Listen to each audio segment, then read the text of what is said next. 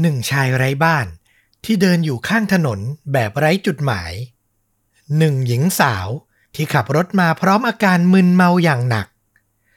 ในคืนหนึ่ง ชีวิตของทั้งคู่มาบรรจบพบกัน คืนนั้น เกิดเรื่องราวที่ไม่ว่าใครที่ได้ฟัง ต่างก็ไม่อยากให้มันเกิดขึ้นจริง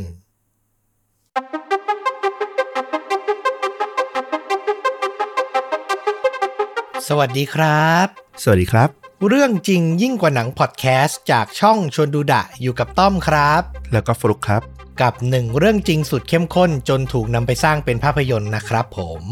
วันนี้เริ่มต้นด้วยคำถามสั้นๆ ที่อยากจะชวนฟลุกและคุณผู้ฟังหาคำตอบจากเรื่องราวที่ผมกำลังจะเล่าอืมลองคิดกันไปเรื่อยๆว่า ไอสิ่งที่ผมกำลังจะเล่าเนี้ยมันเป็นฆาตกรรมหรืออุบัติเหตุ คือมันไม่ชัดเจนขนาดแบบมันสามารถคิดได้ทั้งสองมุมเลยเหรอสำหรับเราเราว่ามันคิดได้ทั้งสองมุม อยู่ที่ใครจะมองว่าอย่างไร เดี๋ยวฟังจนจบแล้วจะรู้ว่าทำไมถึงพูดอย่างนั้น เราเชื่อว่าจะเข้าใจเลย อยากให้ลองฟังกันดู เป็นอีกหนึ่งเรื่องที่พอรู้เรื่องราวแล้วมันเข้มข้นมาก ผมก็ลัดคิวจากเรื่องในสต็อกทั้งหมดเอาเรื่องนี้มาเล่าก่อนเลยอือหือน่าสนใจมาก ลองมาฟังกันดูครับ พาฟลุกกับ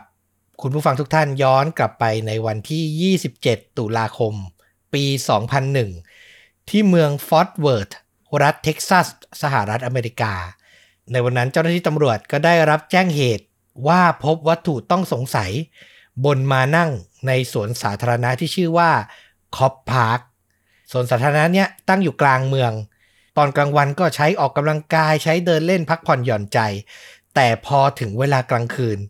มันเป็นสถานที่ที่ไม่ปลอดภัยขึ้นมาทันทีอืมมันจะมีมิจฉาชีพ มีคนไร้บ้านแอบมาอาศัยอยู่อะไรประมาณนั้น แสดงว่าอันนี้เป็นสวนเปิดแบบ 24 ชั่วโมง ใช่ สามารถเข้าออกได้ตลอดเวลา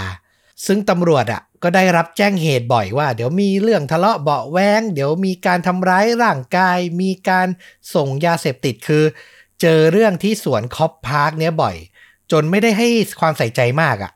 พอวันนั้นมีชายสองคนโทรศัพท์เข้ามาก็เลยส่งกำลังเจ้าหน้าที่ตำรวจไปดูแค่คนเดียว คือกะว่าไม่ได้มีอะไรสำคัญเท่าไหร่หรอก พอเจ้าหน้าที่ไปถึงก็เจอชายสองคนที่โทรศัพท์แจ้งเนี่ย ยืนรออยู่ที่ทางเข้า เจ้าหน้าที่ก็รับฟังรายละเอียดสถานที่เกิดเหตุนะ ว่าอ่ามันเกิดมีวัตถุน่าสงสัยวางอยู่ตรงมานั่งตรงนั้นตรงนี้ในสวน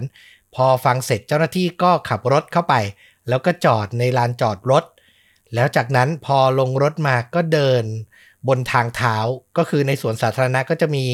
ทางคอนกรีตทางลาดยางว่ากันไป แล้วก็มีแบบสนามหญ้าอะไรก็ว่ากันไปถูกไหมอืมอันนี้เจ้าหน้าที่ก็เดินไปตามทางคอนกรีต ลัดเล้อเข้าไปไม่ไกลครับ ประมาณ 100 เมตรเท่านั้นเอง ต้องบอกว่าระหว่างทางอะ เขาเจอสิ่งที่น่าสนใจคือ สนามหญ้าข้างๆทางที่เขาเดินไปอะ มันมีรอยล้อรถ อยู่อืมคือมันมีใครสักคนหนึ่งอะ ขับรถเข้าไปในสวนสาธารณะ ซึ่งปกติไม่มีใครเขาทำกันหรอกนึกออกไหม อันนี้เป็นรอยล้อรถยนต์เงี้ยเหรอ ใช่เป็นรอยเหมือนแบบ ขับลงพื้นดินแล้วพื้นดินมันอาจจะไม่ได้แข็งซะทีเดียวมันเปียกฝนเปียกอะไรเงี้ย มันก็เป็นรอยดินยาวไปเลยอืมเจ้าหน้าที่ก็เดินมองไปอะน่าสนใจละน่าสงสัยละ แล้วก็เดินไปจนถึงมานั่งที่ชายสองคนแจ้งไว้ แล้วเขาก็มองเห็นเป็นม้วนพรมอะอืมวางอยู่บริเวณมานั่ง แล้วสังเกตดูจะเห็นได้เลยว่าสภาพมันเหมือนมีอะไรอะ แอบซ่อนอยู่ข้างใน เจ้าหน้าที่ก็เดินเข้าไปตรวจสอบ ใช้เวลาไม่นานเลยครับ เขาก็พบศพของชายคนหนึ่งอะ ถูกห่ออยู่ในนั้นน่ะอืมแถมสภาพก็ไม่ค่อยดีเท่าไหร่ แขนขวาของเขาหัก ขาขวาของเขาหัก แล้วขาซ้ายอะไม่ใช่แค่หัก แต่มันเกือบจะขาดแล้วหมุนกลับได้รอบอะอือหือคือน่ากลัวมาก เบื้องต้นเจ้าหน้าที่ก็คิดว่า โอ้โห ต้องเป็นเรื่องราวความขัดแย้งระหว่างแก๊ง ซึ่งเกิดขึ้นบ่อยๆ อย่างที่เราบอกไปอืมมีการทำร้ายร่างกายแล้วอาจจะมีการยิงต่อสู้กันจนเสียชีวิต แต่พอเจ้าหน้าที่สำรวจไปรอบๆตัวศพ กลับไม่พบรอยกระสุนที่คาดว่าจะเจอเลยครับ แถมที่สำคัญ รอยเลือดรอบที่เกิดเหตุ ก็แทบไม่มีอยู่เลยทำให้ข้อสันนิษฐานของเจ้าหน้าที่เปลี่ยนไปแทบจะทันที ตอนนี้เขาเชื่อแล้วว่า มันน่าจะเป็นการก่อเหตุฆาตกรรมจากที่อื่น แล้วก็มีการขนศพขึ้นรถมาวางไว้ที่บริเวณนี้อืมไม่นานทีมชนสูตรก็สามารถระบุตัวตนของชายผู้เสียชีวิตได้ว่า เขาชื่อ เกล็กบิ๊กส์เป็นชายหนุ่มวัย 37 ปี เจ้าหน้าที่ก็เริ่มการสืบสวนต่อ สัมภาษณ์คนที่อาศัยอยู่รอบๆสวน ทั้งคนที่มีบ้านอยู่บริเวณนั้น ทั้งคนไร้บ้าน รวมถึงแก๊งอาชญากรรมที่เป็นที่รู้กันดีว่า มาทำมาหากินกันอยู่บริเวณนั้นแหะนอกจากนี้เจ้าหน้าที่ก็ยังแวะไปดูกล้องวงจรปิดที่ติดตั้งอยู่ในสวน รวมถึงรอบๆบริเวณสวน แต่น่าตกใจมาก ไม่เจอเบาะแสใด ๆ ที่สำคัญเลย คือกล้องก็ไม่สามารถจับภาพรถที่ขับเข้าไปในสวน คือมันอาจจะเป็นมุมที่พอดิบพอดีมากๆ หรือคนร้ายอาจจะมีความรู้รู้ว่าต้องเข้ามามุมไหน ถึงจะไม่โดนกล้องอืมสุดท้ายเจ้าหน้าที่ก็เลยไม่ได้เจอรายละเอียดอะไรที่เป็นเบาะแสให้สืบสวนต่อได้เลย คดีก็เริ่มถูกแช่แข็งครับ ยาวเลยนะ จากตุลาคมปี 2001 ข้ามาถึงเดือนกุมภาพันธ์ปี 2002 ประมาณ 4 เดือนหลังเกิดเหตุ วันหนึ่ง เจ้าหน้าที่ก็ได้รับโทรศัพท์ จากผู้หญิงคนหนึ่ง เธอบอกว่าเธอชื่อว่ามิรันดาแดเนียลส์อยู่ดีๆ เธอก็บอกเจ้าหน้าที่จากปลายสายมาว่า ฉันรู้เรื่องราวเกี่ยวกับผู้ชายที่คุณเจอที่คอปพาร์ครู้รายละเอียดแทบจะทั้งหมดว่าใครที่มีส่วนเกี่ยวข้องกับการเสียชีวิตของเขาบ้าง คือเธอเป็นพยานที่เห็นเหตุการณ์หรือรู้เรื่องราวทั้งหมด เธออ้างว่างั้น เธออ้างว่าเธอได้ยินเรื่องราวมาจากคนที่กระทำผิดอือหือเธอบอกว่าผู้กระทำผิดมีชื่อว่าชันเต้มาลาด เธอถึงกับให้ที่อยู่ของเมาลาดเนี้ยกับตำรวจ และเล่าเรื่องราวทั้งหมดที่เธอรู้ให้เจ้าหน้าที่ฟังตำรวจฟังจบนะ พูดได้คำเดียวว่า ไม่เชื่อ คือมันน่าเหลือเชื่อเกินไปเกินที่จะฟังได้ อืมแต่อย่างไรก็ตามได้เบาะแสชัดเจนขนาดนี้เจ้าหน้าที่ก็ต้องลองตรวจสอบดู พวกเขาไปตามที่อยู่ที่มิลันดาแดเนียลให้ไว้ แล้วก็ไปเจอกับชานเต้มันลาดจริง ๆ พอสืบสวนสอบสวนไปพบว่า เรื่องที่มิลันดาแดเนียลเล่าทั้งหมดเป็นความจริง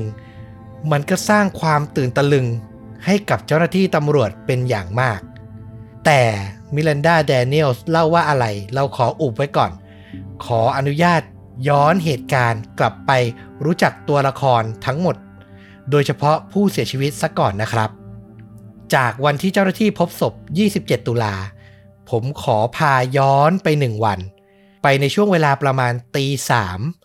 ของวันที่ 26 ตุลา คือหนึ่งวันก่อนที่เจ้าหน้าที่พบศพ เกรกอรี่บิ๊กส์วัย 37 เนี่ย ผู้เสียชีวิตเนี่ยนะ ในวันนั้นเขากำลังเดินอยู่ริมถนนไฮเวย์ในเวลาตีสามต้องบอกว่าตอนนั้นน่ะเขาอยู่ในจุดต่ำสุดในชีวิต คือพื้นหลังของเกรกอรี่บิ๊กส์ต้องบอกว่าเขาเติบโตมาในครอบครัว โดยมีปัญหาเกี่ยวกับการเข้าสังคมครับ คือเขาเป็นคนที่เข้าสังคมไม่ค่อยเก่ง พูดคุยไม่ค่อยเก่ง แล้วก็เป็นเด็กค่อนข้างเก็บกดใช้เวลาอยู่คนเดียวซะมาก แล้วคนประมาณเนี้ยเวลามีใครมารักอะ่ะก็จะรักมากทุ่มเทให้มากนึกออกไหม เพราะชีวิตอะ่ะไม่ค่อยมีใคร อืม สุดท้ายอะเขาก็มีโอกาสได้แต่งงานกับหญิงสาวคนหนึ่ง เธออะคนนั้นก็ให้กำเนิดลูกชายกับเขา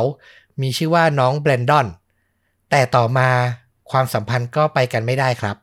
ก็ต้องหย่าร้างเลิกรากันไป แต่ตัวบิ๊กส์กับลูกชายอย่างแบรนดอนอะก็ยังคงผูกพัน แล้วก็ใช้เวลาร่วมกันเสมอ คือเขาแยกบ้าน ลูกชายอยู่กับอดีตภรรยา แต่ตัวบิ๊กส์ก็ยังแบบหาเวลาไปเยี่ยมไปสารสัมพันธ์กับลูกชาย ให้ลูกชายรู้สึกว่าไม่ได้ขาดอะไรไปอืมแล้วหลังจากนั้นในเวลาต่อมา เขาก็มีโอกาสได้พบกับหญิงสาว ที่เป็นรักครั้งใหม่ แล้วอย่างที่เราบอกไป พอมีความรักอะ่ะ บิ๊กก็ทุ่มเทให้แบบสุดกำลังเลย ตัวเขาอะมีอาชีพเหมือนเป็นฟรีแลนซ์ช่างรับก่ออิฐอะ่ะต่อเติมบ้านสร้างบ้านอะไรประมาณเนี้ย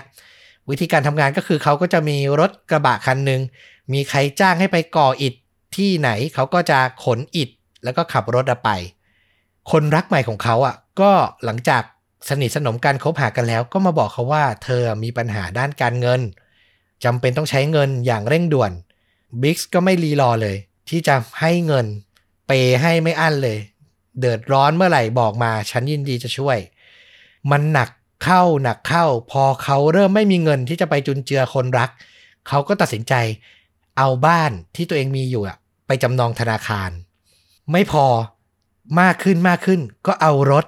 ที่ใช้ทำมาหากินเนี่ย ไปจำนองธนาคาร อืม แล้วสุดท้ายมาถึงจุดหนึ่งอะ ผู้หญิงคนเนี้ยก็นำเงินทั้งหมดที่ได้มา หนีออกจากชีวิตเกรกอรี่บิ๊กไปเลย แล้วก็ไม่สามารถติดต่อได้อีกเลย โอ้โห คือเหมือนมาหลอกเอาเงินน่ะ แล้วก็จากไป น่าสงสารมากนะอืมใช่ น่าสงสารมาก ด้วยความที่เขารักใครและทุ่มสุดตัว แล้วมันไม่ใช่แค่เสียเงินแล้วไงคราวเนี้ย มันเสียทั้งบ้าน เสียทั้งรถ ธนาคารก็มาตามยึดทั้งหมดเลย แล้วพอเสียรถไปอีกสิ่งหนึ่งที่เขาเสียไปด้วยพร้อมกันก็คือ งานช่างก่ออิฐอะเขาไม่สามารถทำได้อีกแล้วฟลุก เพราะมันไม่มีพาหนะที่จะใช้ขนของใช้ไปทำงานอืมคือเขาประกอบอาชีพเป็นฟรีแลนซ์แบบเนี้ยไม่ได้อีกแล้ว มันก็ยิ่งจมดิ่งอะสุดท้ายอะเขาถึงกับกลายเป็น homeless คือเป็นคนไร้บ้าน ต้องไปอาศัยตามศูนย์พักพิง เขาทั้งเครียดและอาย รวมถึงได้รับการวินิจฉัยจากจิตแพทย์ว่า มีปัญหาทางจิตและป่วยเป็นโรคไบโพล่าอืมคือปัญหาทั้งหมดมันหมักหมม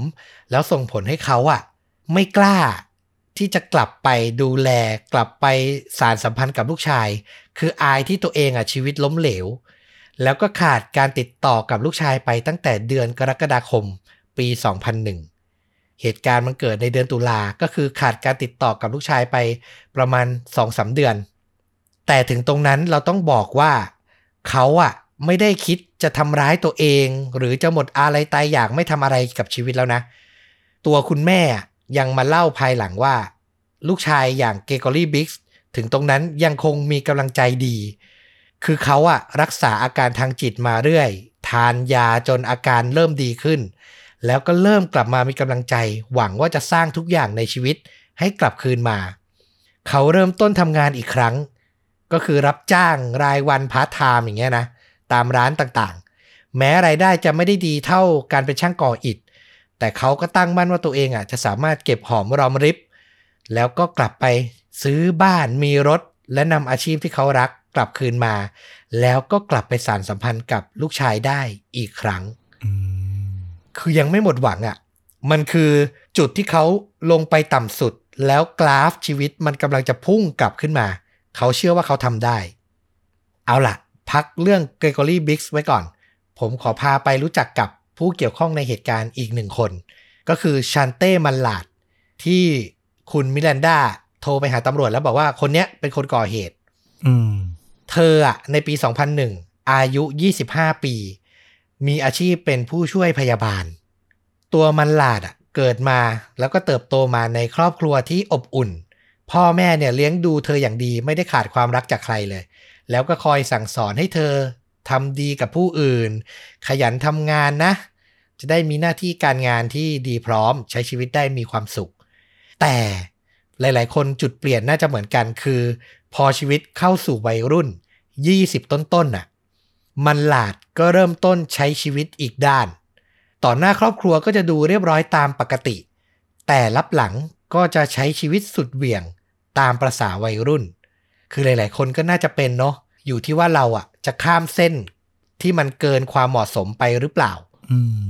ตัวมันหลาดเนี่ย ตอนแรกก็สุดเหวี่ยง แต่ก็ยังไม่ได้ข้ามเส้นนั้นไป ก็คือมีทั้งเหล้ายาปาร์ตี้แหละ แต่เรื่องราวมันเริ่มหนักหนาเมื่อ มาถึงปี 1999 เธอทำงานอยู่ในบ้านพักคนชราแห่งหนึ่ง เป็นผู้ช่วยพยาบาล แล้วมีโอกาสได้พบกับเพื่อนที่เป็นผู้ช่วยพยาบาลเหมือนกันที่มีชื่อว่าทิทิลิซี่ฟรายเพื่อนเธอคนนี้ก่อนจะเข้ามาทำงานที่บ้านพักคนชราแห่งเนี้ย เธอเพิ่งหย่าร้างกับสามีมาได้ไม่นาน คือกำลัง hurt กำลังเจ็บปวดจากชีวิตคู่ที่มันไม่สมหวัง แล้วก็อยากใช้ชีวิตแบบปล่อยผีอะ่ะแบบสุดเหวี่ยง อืมออกเที่ยวออกสร้างสีสันให้ชีวิตหาหนุ่มใหม่ไปเรื่อยๆ แล้วพอมาเจอกับมันหลาดมันเหมือนจิ๊กซอว์ต่อกันลงตัว ทั้งคู่ก็สนิทกันอย่างรวดเร็ว และออกท่องราตรีแบบถึงไหนถึงกัน ไปเรื่อยเลยไปกันสุดอะอืมจนกระทั่งถึงคืนวันที่ 25 ตุลาคมปี 2001 มันหลาดอะเดินทางไปหาฟรายที่อพาร์ตเมนต์ทั้งคู่ ก็ดื่มเหล้าดื่มเครื่องดื่มแอลกอฮอล์ด้วยกัน รวมถึงขออนุญาตนะครับ อาจจะมีเนื้อหาเกี่ยวข้องกับยาเสพติดนิดนึง ทั้งคู่ก็สูบกัญชา แล้วก็เสพยาอีด้วยกัน ซึ่งเราต้องเน้นย้ำตรงนี้ว่ามันไม่ใช่เฉพาะเวลาว่างนะที่ทั้งคู่จะมาทำอะไรกันแบบเนี้ยตรงนั้นน่ะมันมีรายละเอียดบอกว่า เวลางานบางทีทั้งคู่ก็ถล่ำลึกและแอบเสพยา แล้วคิดดู ฟลายกับมันหลาดเนี่ยทำงานเป็นผู้ช่วยพยาบาล ดูแลคนป่วย ดูแลผู้สูงอายุอะ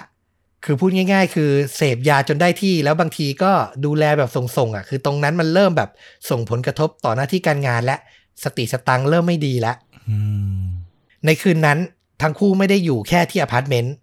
พอเสพเครื่องดื่มแอลกอฮอล์เสพยาจนได้ที่แล้วก็พากันออกไปท่องราตรี มันหลาดเอารถมาขับรถมาหาฟลายที่อพาร์ตเมนต์ใช่ไหม เธอก็ขับรถพาฟลายไปผับต่อ โดยมีเป้าหมายคือจะไปหาชายหนุ่มคนหนึ่งที่มีชื่อว่าคลีตแจ็คสัน คือเป็นหนุ่มที่มันหลาดกำลังเหมือนแบบจีบอยู่อะกำลังจะคบหากันดีไม่คบหากันดี คือยังไม่ได้สรุป แต่เหมือนชอบอะเหมือนถูกใจ คือพูดง่ายๆว่าคืนนั้นตั้งเป้าไว้แล้วว่า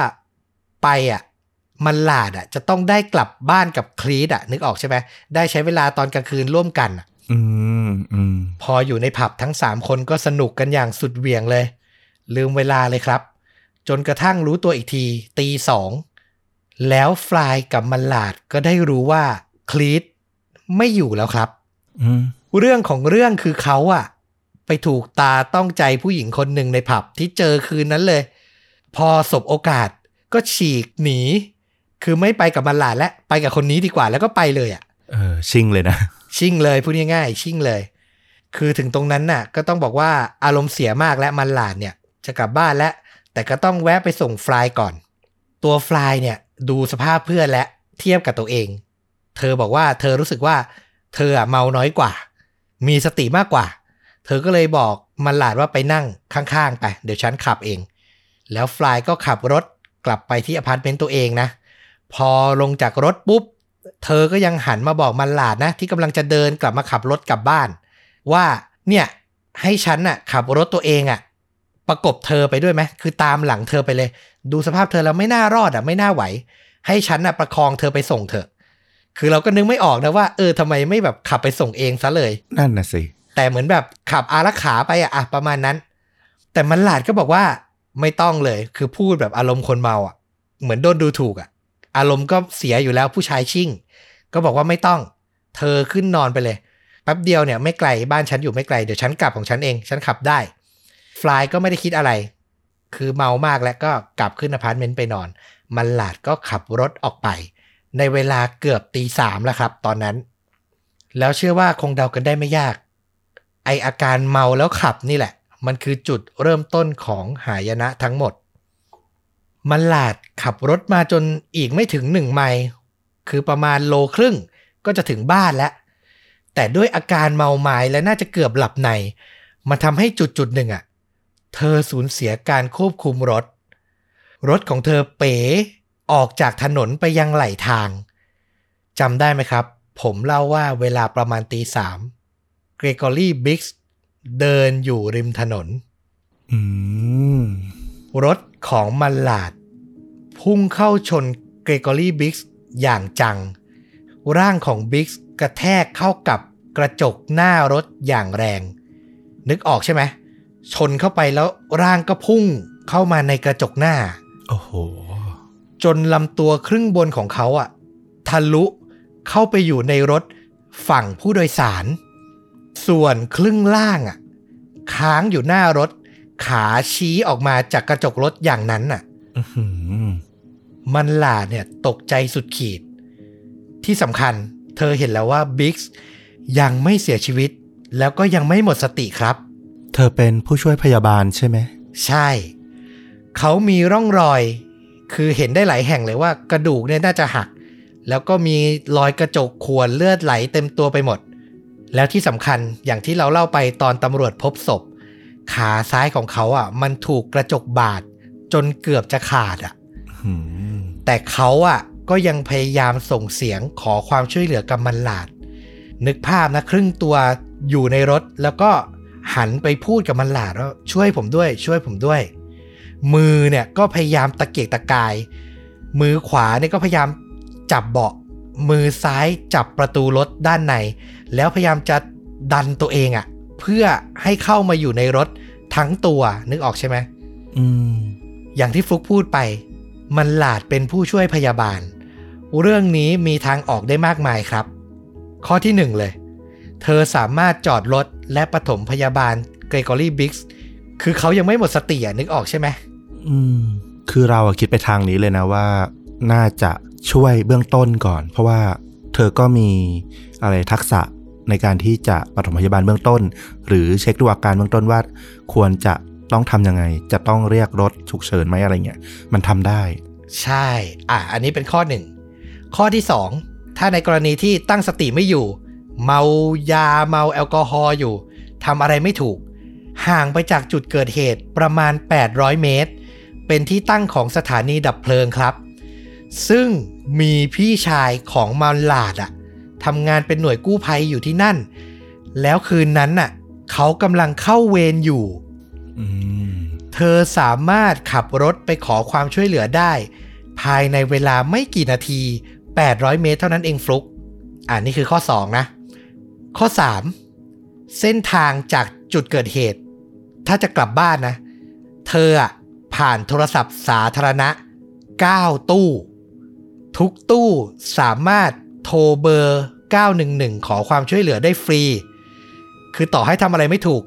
อย่างน้อยเหลือไปเห็นโทรศัพท์ก็สามารถโทรได้ ข้อ 4 โรงพยาบาลที่ใกล้ที่สุด อยู่ห่างจากที่เกิดเหตุประมาณ 5.5 กิโลเมตร 5 โลครึ่ง คือถ้ากัดฟันขับไปโรงพยาบาลเลย ก็ยังน่าจะสามารถทำอะไรได้ แต่ฟลุกเชื่อไหม ทั้ง 4 ข้อที่เราเล่ามา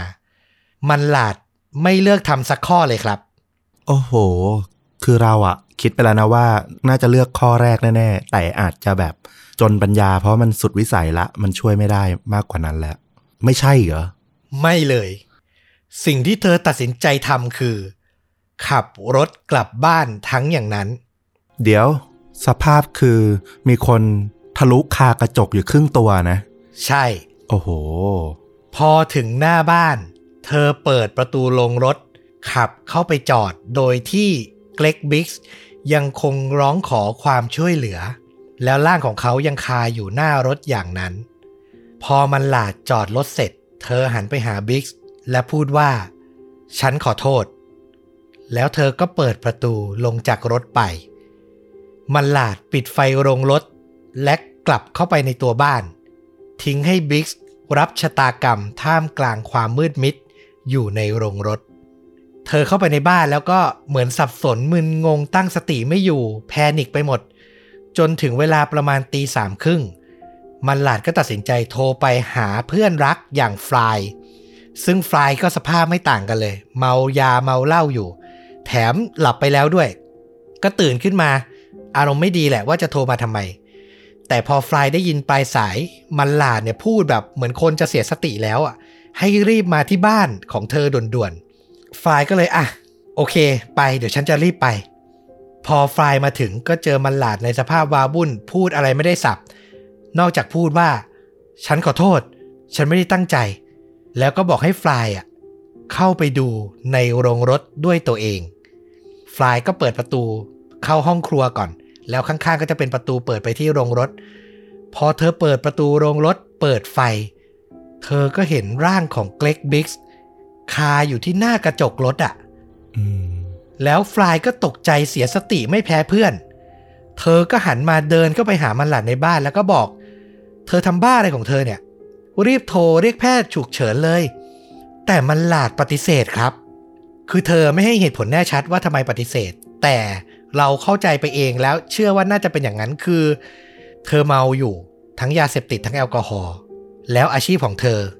คือผู้ช่วยพยาบาล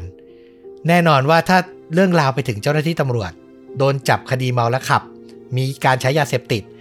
เราว่าเธอน่าจะสูญเสียทั้งงาน สูญเสียอาชีพ ชีวิตน่าจะแย่แล้วพ่อแม่ก็ไม่ได้รู้ชีวิตด้านนี้ของเธอ คือพูดง่ายๆคือเธอกลัวชีวิตตัวเองจะพังแน่ๆก็เลยไม่กล้าที่จะทำอะไรสักอย่างเลย แล้วที่น่าตกใจคูณสองคือฟลายพอเห็นเพื่อนไม่กล้า แทนที่จะทำสิ่งที่ถูกต้องใช่ไหมเธอกลับตัดสินใจ พาตัวมันหลาดขึ้นรถตัวเอง ขับกลับไปที่อพาร์ตเมนต์ครับ แล้วก็ไปพักผ่อนนอนหลับทั้งคู่เลยอืมคือไปนอนอยู่ที่อพาร์ตเมนต์ของฟลายจนถึงช่วงสายๆของวันที่ 26 ตุลาคม เหมือนพอฟื้นคืนสติอาการเมาเริ่มหาย ก็กลับมาที่บ้านของมันหลาด มาดูสภาพบิ๊กซ์อีกครั้ง ถึงตรงนั้นไม่เป็นที่แน่ชัดนะว่าบิ๊กซ์เสียชีวิตหรือยัง แต่ทั้งคู่อะผู้หญิงทั้งสองคนอะมีสติมากขึ้น ก็เลยตัดสินใจโทรไปขอความช่วยเหลือ จากใครครับฟลุกลองทายก็น่าจะคนที่มาแจ้งตำรวจตอนต้นเรื่องปะไม่ใช่ เธอทั้งคู่โทรไปหาคลีตแจ็คสัน ผู้ชายที่ชิ่งเธอไปที่ผับอะเออ ไม่รู้เหมือนกัน ว่าทำไมถึงเลือกคนนี้ แล้วเขาก็ยอมมานะ อาจจะเป็นเพราะกำลังคุยกันอยู่ก็คือกำลังแบบเกี้ยวพาราสีกำลังจีบกันอยู่แหละ พอผู้หญิงขอความช่วยเหลือบอกรีบมาหน่อยมีเรื่องด่วน ก็มาแบบไม่ได้คิดว่าจะเป็นเรื่องอะไรที่ร้ายแรงขนาดนี้ แล้วพอคลีตเข้ามาเปิดประตูลงรถ ก็ช็อกไม่แพ้ฟลายที่เจอครั้งแรกเลยครับ แล้วมันซวยซ้ำซวยซ้อน เพราะคลีตแจ็คสันเพิ่งพ้นโทษในคดีปล้นทรัพย์ เพิ่งได้รับทันบนให้ออกจากคุกมาไม่กี่เดือนนี้เองอืมคืออยู่ดีๆ มาตกกระไดพลอยโจร เจอเหตุการณ์ คดีอีกคดีหนึ่งอะไม่รู้อิโนอิเนอะไรเลย แต่มาเกี่ยวข้องซะแล้ว มันหลาดกับฟลายก็พยายามบอกว่ามันเป็นอุบัติเหตุ ไม่ได้ตั้งใจช่วยฉันหน่อยเถอะขอร้อง แล้วคลีดอะก็เหมือนตกกระไดพลอยโจรไปแล้วก็ตัดสินใจยอมช่วยครับ เขารอเวลาผ่านไปจนถึงช่วงค่ำคืน คืนวันที่ 26 ตุลาคลีตก็ขับรถกลับมาพร้อมกับญาติผู้ชายอีกคนหนึ่ง ชื่อว่าไทโรน มาที่บ้านของมันหลาด เขาเข้าไปในโรงรถ ก่อนจะค่อยๆ ดึงร่างของเกรกบิ๊กส์ออกมาจากรถ มาวางบนพรมที่วางอยู่ในโรงรถนั่นแหละ แล้วก็ใช้พรมอะม้วนปิดบังตัวของบิ๊กส์ไว้ แล้วก็ช่วยกัน ขนร่างของบิ๊กส์ขึ้นรถของตัวเอง คลีตกับไทโรนขับรถไปที่คอปพาร์ค แล้วก็นำร่างของบิ๊กส์ไปวางไว้ที่มานั่ง ในสวนสาธารณะแห่งนั้น คือตอนแรกอะทั้งหมดโต้เถียงกันนะ ฝั่งมันหลาดฝั่งฟลายพูดถึงขั้นว่า ต้องทำลายหลักฐาน เผาร่างเขาไปเลยเหอะ จะได้ไม่มีใครมาตามเจออืมแต่คลีได้ยืนยันว่าไม่ได้ สิ่งที่คุณกำลังจะทำอะ มันโหดร้ายเกินไป เขามีครอบครัวนะ สิ่งที่ควรทำอะก็คือ แค่นำร่างของเขาไปทิ้ง ไม่ให้มีใครตามเบาะแสได้ แล้วถ้าตำรวจมาเจอสืบสอบไปจนเจอญาติของเขา เขาจะได้มีพิธีศพ มีพิธีไว้อะไร ให้ครอบครัวไม่รู้สึกว่าเขาเป็นบุคคลสูญหาย คือครีตก็ให้เหตุผลประมาณนั้น สุดท้ายมันหลาดกับฟลายก็ยอมครับ หลังกำจัดศพออกจากบ้านไปได้ มันหลาดก็ขอร้องให้ทุกคนปิดบังเรื่องนี้เป็นความลับ แล้วในเวลาแค่ประมาณหนึ่งสัปดาห์เท่านั้นเองฟลุก เธอก็กลับมาใช้ชีวิตเสเพลของเธอเหมือนเดิม ยังกล้ากลับไปปาร์ตี้อีกเหรอ โอ้โห ไม่ใช่กล้ากลับไปปาร์ตี้อย่างเดียว เธอกลับไปเที่ยวผับเดิมที่เธอเคยไปในวันเกิดเหตุเลย เหมือนไม่มีอะไรเกิดขึ้น แล้วสุดท้ายไอ้การใช้ชีวิตแบบนี้ของเธออะมันก็เป็นหอกกลับมาทิ่มแทงตัวเองครับ มันมีครั้งหนึ่ง ไม่แน่ชัดว่าตัวมันหลาดหรือฟลายนะ ที่อยู่ในสภาพเมาไม้แล้วสุดท้ายเก็บความลับไม่อยู่ คือปากก็บอกว่าไม่พูด รู้กันแค่นี้ แต่พอเมาไม่ได้สติ ก็แอบเมามอย แอบคุยกับเพื่อนผู้หญิงคนอื่น แล้วก็แอบเล่าว่าเนี่ย มีครั้งหนึ่งที่มันหลาดชนคนริมถนน แล้วมีคลีตเนี่ยมาช่วยกำจัดร่างกำจัดศพให้ แล้วผู้หญิงคนหนึ่งที่ได้รับฟังเรื่องนี้ก็คือมิแรนดาแดเนียลที่เราเล่าไปตอนต้นว่าโทรศัพท์ไปหาตำรวจนี่แหละครับ สาเหตุที่เธอโทรไปเพราะอะไรรู้ไหม คือเธออะไม่ชอบหน้ามันหลาดเป็นทุนเดิมอยู่ก่อนแล้วหืมคือความที่เป็นเพื่อนเที่ยวกัน เจอหน้าค่าตากัน มันก็มีแอบมันไส้มีแอบไม่ชอบอยู่ด้วย และคราวเนี้ยความเกลียดมันรุนแรงกว่า มิลันดาก็เลยโทรแจ้งตำรวจเลย หลังจากเวลาผ่านไปสี่เดือนและอย่างที่เราบอกคือตำรวจอะไม่มีเบาะแสจะสืบต่ออยู่แล้ว ถ้ามิลันดาไม่โทรมาเนี่ยคือคดีอะแทบจะแช่แข็งไปเลย ก็ถือเป็นคราวซวย จะพูดว่าคราวซวยซะทีเดียวก็ไม่ได้ เป็นความประมาทเป็นความขาดสติของทั้งฟลายและเมาหลาดนี่แหละ ที่กลับมาทำให้ตัวเองเดือดร้อนนะครับ เมื่อตำรวจไปสำรวจที่บ้านของมันหลาด เข้าไปในโรงรถ แน่นอนครับว่าก็เจอสภาพรถของเธอ ที่กระโปรงหน้าเนี่ยบุบเสียหายรุนแรงมากๆ กระจกหน้าเนี่ยแตกล้าวทั้งบานอืมนอกจากนี้ยังพบรอยเลือดอยู่ในโรงรถหลายแห่ง ยิ่งกว่านั้นพอสำรวจไปบริเวณสวนหลังบ้าน ก็เจอเบาะรถ คือมอลลาดอะถอดเบาะรถ ไปเผาเหมือนพยายามจะทำลายหลักฐานที่สวนหลังบ้าน แต่ก็ทำลายได้ไม่ดีพอตำรวจก็ยังไปเจอซากของเบาะรถอยู่ คือทุกอย่างมันชี้ชัดอยู่แล้วว่ามันหลาด เป็นผู้ก่อเหตุจริง และที่น่าเศร้าที่สุดคืออะไรรู้ป่ะฟลุกที่ทำให้เราอะต้องมาเล่าเรื่องนี้อืมหลังการชนสูตรศพของเกรกบิ๊กส์แพทย์ผู้ชนสูตรยืนยันว่าเขาอะ มีชีวิตอยู่ หลังการถูกรถชน อีกนานหลายชั่วโมงครับ เขาสันนิษฐานว่าเป็นไปได้ว่าอาจจะถึงขั้นเกือบหนึ่งวันเต็มๆนะ โอ้โห คือไม่แน่ว่าในช่วงเวลาที่คลีตมาแบกร่างเขาม้วนเข้าพรมอะ เขาอาจจะยังไม่ตายซะทีเดียวก็เป็นไปได้อะ คือสันนิษฐานได้ถึงขั้นนั้นอืมถ้าได้รับการช่วยเหลือ ไม่ต้องทันที แพทย์บอกว่า 3-4 ชั่วโมงหลังจากนั้นก็ได้ เกรกบิ๊กส์ก็ยังมีโอกาสสูงมากที่จะรอดชีวิตอืมคือแบบเอาเลย คุณขับรถกลับไปจอดในโรงรถ ตั้งสติ2-3ชั่วโมง แล้วคิดได้ว่า เฮ้ย ฉันต้องช่วยชายคนนี้สิ แล้วกลับมาช่วยอะ ยังจะรอดเลยอะ นึกออกปะอืมแต่สิ่งที่เกิดขึ้นมันคือ การไม่ใส่ใจ ไม่สนใจไม่ตั้งสติ แล้วก็ปล่อยให้เหตุการณ์มันล่วงเลยไป แล้วที่เราเล่าไปชีวิตของเกรกบิ๊กเขาน่าสงสารมาก แต่เขายังเต็มเปี่ยมไปด้วยกำลังใจอะ เขารักษาตัวเองจนหายจากอาการทางจิต จากโรคไบโพล่าเขาเชื่อว่าชีวิตตัวเองกำลังจะดีขึ้น แล้วมาเจอเหตุการณ์แบบนี้อะในหลายชั่วโมงนั้นที่เขาคาอยู่หน้ากระจกอะเรานึกความรู้สึกนึกถึงความทรมานของเขาไม่ออกเลยอะคือมันทรมานใจเรามากจริง ๆ เจ็บปวดใจมากๆอืมในเดือนมิถุนายนปี 2002 การว่าความในชั้นศาลของคดีนี้ก็เริ่มต้นขึ้น ฟรายเพื่อนรักของมันหลาด เอาตัวเองออกมาไม่อยากรับโทษ ยอมร่วมมือกับตำรวจในฐานะพยานครับ เธอให้การตรงข้ามมันหลาด คือให้การเอาผิดมันหลาดทุกอย่างยืนยันว่า มันหลาดกระทำการทั้งหมดด้วยตัวคนเดียวอืมมันหลาดก็ถูกแจ้งข้อหาฆาตกรรม แล้วก็ปิดบังอำพรางคดีด้วยการทำลายหลักฐาน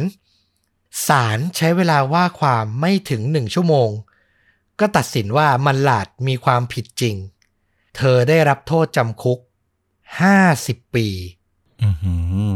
ในข้อหาฆาตกรรมบวกกับการทำลายหลักฐาน ส่วนตัวคลีตและไทโลนที่เป็นคนกำจัดร่างของเกรกบิ๊กส์ถูกตัดสินให้รับโทษจำคุก 10 ปี ในชั้นศาลมันหลาดร้องไห้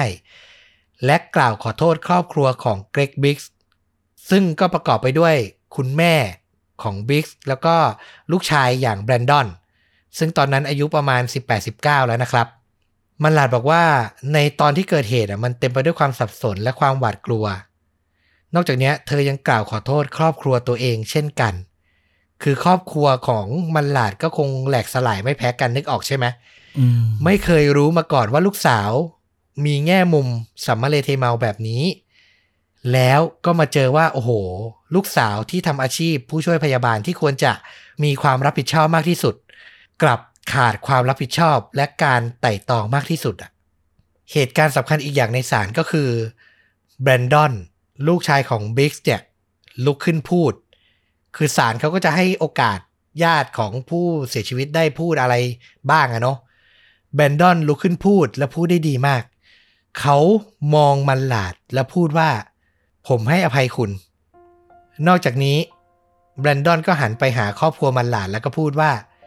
นอกจากผมและก็ครอบครัวของพ่อผมที่ต้องเจ็บปวดแล้ว ผมเชื่อว่าพวกคุณก็เจ็บปวดเช่นกัน เพราะฉะนั้นผมให้อภัยพวกคุณด้วยครับ คือเป็นเด็กหนุ่มที่เราต้องพูดว่าพ่อแม่เลี้ยงมาให้เขามีความเข้าใจกับสถานการณ์มากอืมๆเราเชื่อว่าเกรกบิ๊กส์น่าจะถ่ายทอดชุดความคิดบางอย่าง ของการมองโลกในแง่ดี ของการให้อภัยกับลูกชาย ใช่ไหมเพราะตัวเขาอะก็เจอเหตุการณ์ที่แย่มากกับชีวิตตัวเองก็ยังผ่านมาได้ ก็ยังมองโลกในแง่ดีอยู่แบรนดอนก็ได้รับสิ่งนี้มา ซึ่งประโยคเนี้ยเราเชื่อว่ามันเป็นการปลดล็อกกับทั้งตัวมันหลาด แล้วก็กับครอบครัวของเธอด้วย ให้รู้สึกดีขึ้นอะคือมันก็คงไม่ได้แบบโอ้โห ถึงขั้นยกภูเขาออกจากอกหรอก แต่มันดีขึ้นไม่น้อยแหละ เราเชื่อว่าอย่างนั้น ปัจจุบันมันหลาดยังคงอยู่ในเรือนจำตัวเธอมีสิทธิ์ยื่นอุทธรณ์ขอลดโทษหรือขอรับทันบนอีกครั้งในปี 2027 นับจากปีนี้ก็อีก 5 ปีเนาะก็มาว่ากันอีกทีว่าศาลจะว่าอย่างไร นี่แหละคือคำถามที่เราถามตั้งแต่ตอนต้นว่า ลองคิดกันดูว่าเนี่ยมันคืออุบัติเหตุ หรือฆาตกรรม แต่ในมุมมองศาล มันคือการฆาตกรรมครับ เพราะมันไม่ใส่ใจกับชีวิตชีวิตหนึ่งเลย และปล่อยให้เขาค่อย ๆ ตายอะพูดง่าย ๆ ฟลุกมองว่าอย่างไร แบ่งได้ทั้งสองส่วนเลยก็คือ การชนตอนแรกอะ มันก็คืออุบัติเหตุนั่นแหละ เพราะทางคุณมันหลาดเองก็ไม่ได้ตั้งใจหรอก มันก็เป็นความประมาท มีความมึนเมาเข้ามาเกี่ยวข้อง ก็อาจจะเป็นข้อหาในเรื่องของการประมาทจนทำให้ผู้อื่นถึงแก่ชีวิตอะไรอย่างเงี้ย แต่จุดสำคัญก็คือ ตรงการตัดสินใจทางเลือกของเธอนั่นแหละ หลังจากที่มันชนไปแล้วเนี่ย ไม่ว่าคนที่ถูกชนนะเขาจะยังมีสติหรือมันไม่มีสติอะมันก็ต้องยอมรับสิ่งที่เกิดขึ้นนะนะ ก็ต้องเรียกตำรวจหรือรถพยาบาลเนี่ยให้มาช่วยเหลือก่อนเป็นอันดับแรก คือยังไงก็ต้องมองชีวิตของผู้ประสบเหตุเนี่ยสำคัญที่สุด ยิ่งเธอมีอาชีพ ที่ทำเกี่ยวกับเรื่องของชีวิตคนอยู่แล้วด้วยเนี่ยนะ มีจรรยาบรรณในเรื่องของความเป็นผู้ช่วยแพทย์เนี่ย โอ้โห มันยิ่งหนักเข้าไปอีกอะแล้วว่าศาลก็คงมองตรงนี้ด้วยนะว่า เออ คุณควรจะมีความนึกคิดสติหลาย ๆ อย่างเนี่ย ที่มากกว่าคนที่ทำอาชีพอื่น ๆ ด้วยอะ่ะมันก็เลยแบบสอให้เห็นแบบเจตนา เข้าไปอีกว่า เออ ทอดทิ้งปล่อยให้เขาถึงแก่ความตายในที่สุดเนี่ย มันก็เป็นอะไรที่ยอมรับได้ยากอะนะแล้วว่ามันก็มีทั้งสองส่วนเลย แต่จุดสำคัญเลยคือ การตัดสินใจของเธอนั่นแหละว่า จะให้มันเป็นแค่อุบัติเหตุ หรือจะให้เป็นการฆาตกรรมในตอนนั้นนะนะใช่ เราสรุปได้ง่าย ๆ เป็นคำที่ทุกคนได้ยินมาตั้งแต่เด็กทำผิดก็ยอมรับผิด แค่นั้นเลย แล้วก็หาทางแก้ไข นั่นแหละ คือสิ่งที่มันต้องทำอะเนาะซึ่งเธอเลือกที่จะปฏิเสธในขั้นตอนของการแก้ไขไงสุดท้ายก็ต้องมารับโทษ แล้วเรื่องราวทั้งหมดเนี้ยในปี 2007 ก็ถูกนำไปสร้างเป็นภาพยนตร์ ที่สหรัฐอเมริกา มีชื่อเรื่องว่า Stuck ก็แปลว่าติดอยู่คาอยู่อะเนาะประมาณนั้น ตรงตัวเลยนำแสดงโดยดาราสาวที่ในยุคนั้นก็ค่อนข้างมีชื่อเสียงก็คือ มีนาสุวาริ เธอคนนี้ก็ดังทั้งเรื่องอ่าอเมริกันบิวตี้แล้วก็อเมริกันพายเนาะน่าจะพอจำได้ ถ้าเป็นคนยุค 90 มาต่อ 2000 แบบต้อมกับฟุกก็น่าจะพอจำดาราคนนี้ได้เนาะ เรื่องราวอะ่ะ มันไม่ได้แบบสร้างแบบตรงตัวฟุก เราไปดู trailer มา มันค่อนข้างจะถูกบิดไป แล้วมันจะออกแนว thriller ผสม dark comedy อ่าคือมันเป็นเรื่องราวของผู้หญิงคนหนึ่งที่หน้าที่การงานกำลังจะดี แต่กลับมาพลาดขับรถชน ชายไร้บ้านคนหนึ่งแล้วร่างของเขาก็ติดอยู่หน้ากระจกรถ แต่ในเรื่องมันจะตลกร้ายนิดนึงคือชายคนเนี้ย ยังพูดคุยได้ยังติดอยู่ ยังมีสติอยู่ตลอด แต่ก็เหมือนออกมาไม่ได้ แล้วตัวผู้หญิง ตัวมีนาสุวาริก็ไม่รู้จะทำอย่างไร ก็ไปขอความช่วยเหลือจากแฟนหนุ่ม แล้วเรื่องราวมันก็แบบเลยเถิดไปเรื่อย มันมีความตลกร้ายอยู่ เธอก็ไปเจอความจริงว่าแฟนหนุ่มมีกิ๊ก ไปเจอความจริงว่าถ้าเธอเปิดเผยเรื่องนี้ให้ตำรวจรู้ หน้าที่การงานเธอจะเสียหาย อนาคตเธอจะสูญเสียไป ประโยคสุดท้ายในเทเลอร์ เธอพูดกับชายไร้บ้านที่ติดอยู่ในรถเธอเนี่ยว่า เนี่ยคุณรู้ไหมคุณก็ทำให้ฉันแบบสตั๊กทำให้ฉันติดอยู่ตรงนี้เหมือนกัน คือคำว่าสตั๊กอะมันไม่ได้หมายถึงแค่ตัวชายที่โดนชนอะ มันหมายถึงตัวเธอด้วย อะไรประมาณนี้ ซึ่งคำวิจารณ์ก็ออกมาในทางค่อนข้างดีนะ เราว่าเป็นภาพยนตร์ที่น่าสนใจเรื่องหนึ่ง ใน IMDB เนี่ยได้คะแนน 6.5 เต็ม 10 Rotten Tomato เนี่ย Fresh นะ 73%ถือว่าโอเคเลยนะ มีความน่าสนใจอยู่ แต่เรารู้สึกว่าไม่แน่ใจว่าอาจจะหารับชมได้ยากนิดนึง แล้วก็ขัดใจนิดนึงอ่าแต่ก็เข้าใจได้คือเขาเปลี่ยนคือในเรื่องจริงที่เราเล่าไปอะ ตัวละครทั้งหมดอะจะเป็นคนผิวดำยกเว้นเกรกบิ๊กผู้ตายที่จะเป็นชายผิวขาว แต่เรื่องเนี้ยมีนาซูวาริกับชายไร้บ้านที่โดนชนในหนังอะเขาเปลี่ยนเป็นคนผิวขาว ซึ่งเราก็ไม่แน่ใจว่าเพื่อบิดไม่ให้มันตรงซะทีเดียวหรืออะไรอะนะอืมอาจจะเลี่ยงมุมมองเรื่องของคอนฟ lict ระหว่าง เอ่อเชื้อชาติไปด้วยก็ได้เนาะไม่งั้นมันจะกลายเป็นคนดำกับคนขาวอีกแล้วอะไรอย่างเงี้ยเออก็เป็นไปได้ ก็เป็นไปได้ ซึ่งเรื่องเนี้ยเรารู้สึกว่าอาจจะหาชมยากนิดนึง เราก็เลยไปค้นดูเรื่องที่มันมีจุดเริ่มต้นจากการชนแล้วหนี เรื่องอื่นที่น่าสนใจอืมแล้วไปเจอเรื่องหนึ่งที่ไม่ได้มีแค่ตัวอย่างหนัง แต่มีลิงก์ภาพยนตร์เต็มเรื่องให้ได้รับชมกันเลย ถูกลิขสิทธิ์ อืม Monomax Post เต็มเรื่องเดี๋ยวเราแปะลิงก์ไว้ให้ ภาคไทยด้วยดูง่าย เป็นภาพยนตร์เกาหลีน่าสนใจมากฟลุกออกฉายในปี 2014 ชื่อเรื่องว่า A Hard Day แผนล่าคนลวงA Hard Day วันแบบหนักๆอะนะ อ่า ประมาณนั้นประมาณนั้นนำแสดงโดยดาราชื่อว่าคุณอีซอนคยุน คนเนี้ยชื่ออาจจะไม่คุ้นแต่ถ้าเราพูดบทเขาคุ้นเลย เขาคือหัวหน้าครอบครัว คนรวยในเรื่อง Parasite อืมคนนี้เลยครับผม ในเรื่องนี้ก็บทดีมาก เขารับบทเป็นเจ้าหน้าที่ตำรวจที่มาในทางแบบคอร์รัปชันเพื่อนของเขาเพิ่งถูกหน่วยงานจับได้และตรวจสอบว่า มีส่วนเกี่ยวข้องกับการยักยอกเงินอะไรประมาณเนี้ย คือตัวเขาอะอีกไม่นานอาจจะโดน แล้วซวยซ้ำซวยซ้อนในตอนที่เขากำลังจะขับรถไปงานศพของแม่ตัวเอง เขาดันไปชนชายไร้บ้านคนหนึ่ง จนตายครับ อืมแล้วเขาไม่รู้จะทำอย่างไรอะ คือไม่รู้ว่าจะนำศพไปปิดบังที่ไหน ตัวเองก็เป็นตำรวจก็โอ้โหหมดอนาคตเลยแน่ๆ สิ่งที่เขาเลือกทำคืออะไรรู้ป่ะเขาแอบเอาร่างชายที่เขาชนน่ะ ไปใส่ในโลงศพแม่ตัวเอง โอ้โห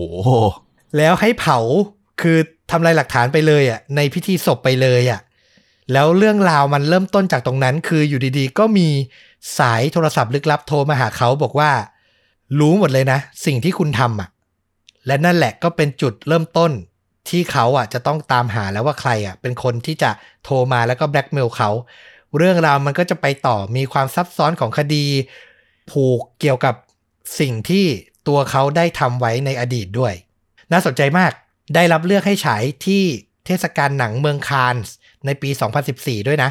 อืมคำวิจารณ์ดีเลย แล้วดูน่าสนุกมากแถม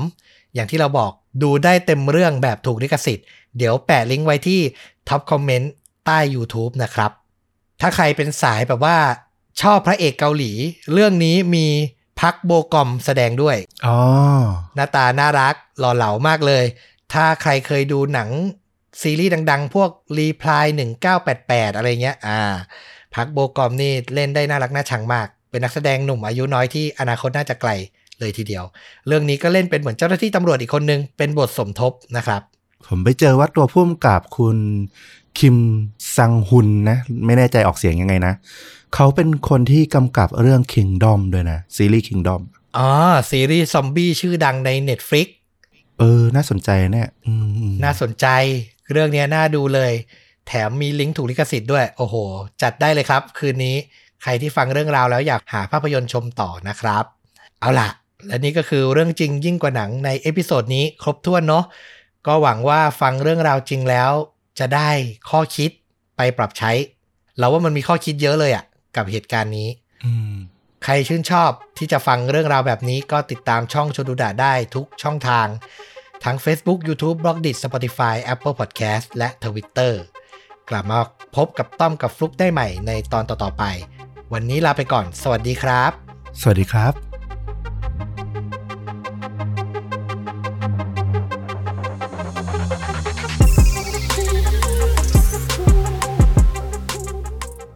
คุณสมบัติอย่างหนึ่งของไฟ คือการติด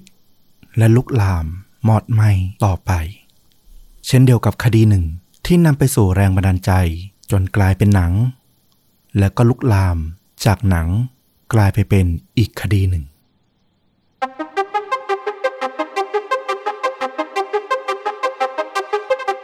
สวัสดีครับ สวัสดีครับ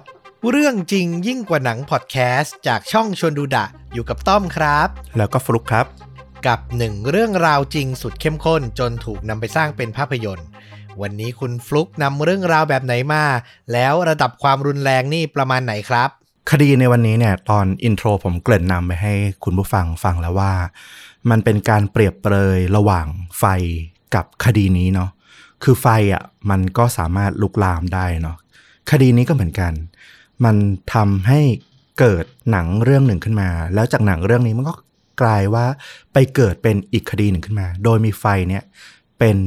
ตัวเชื้อที่นำไปสู่เรื่องราวทั้งหมด โอ้โห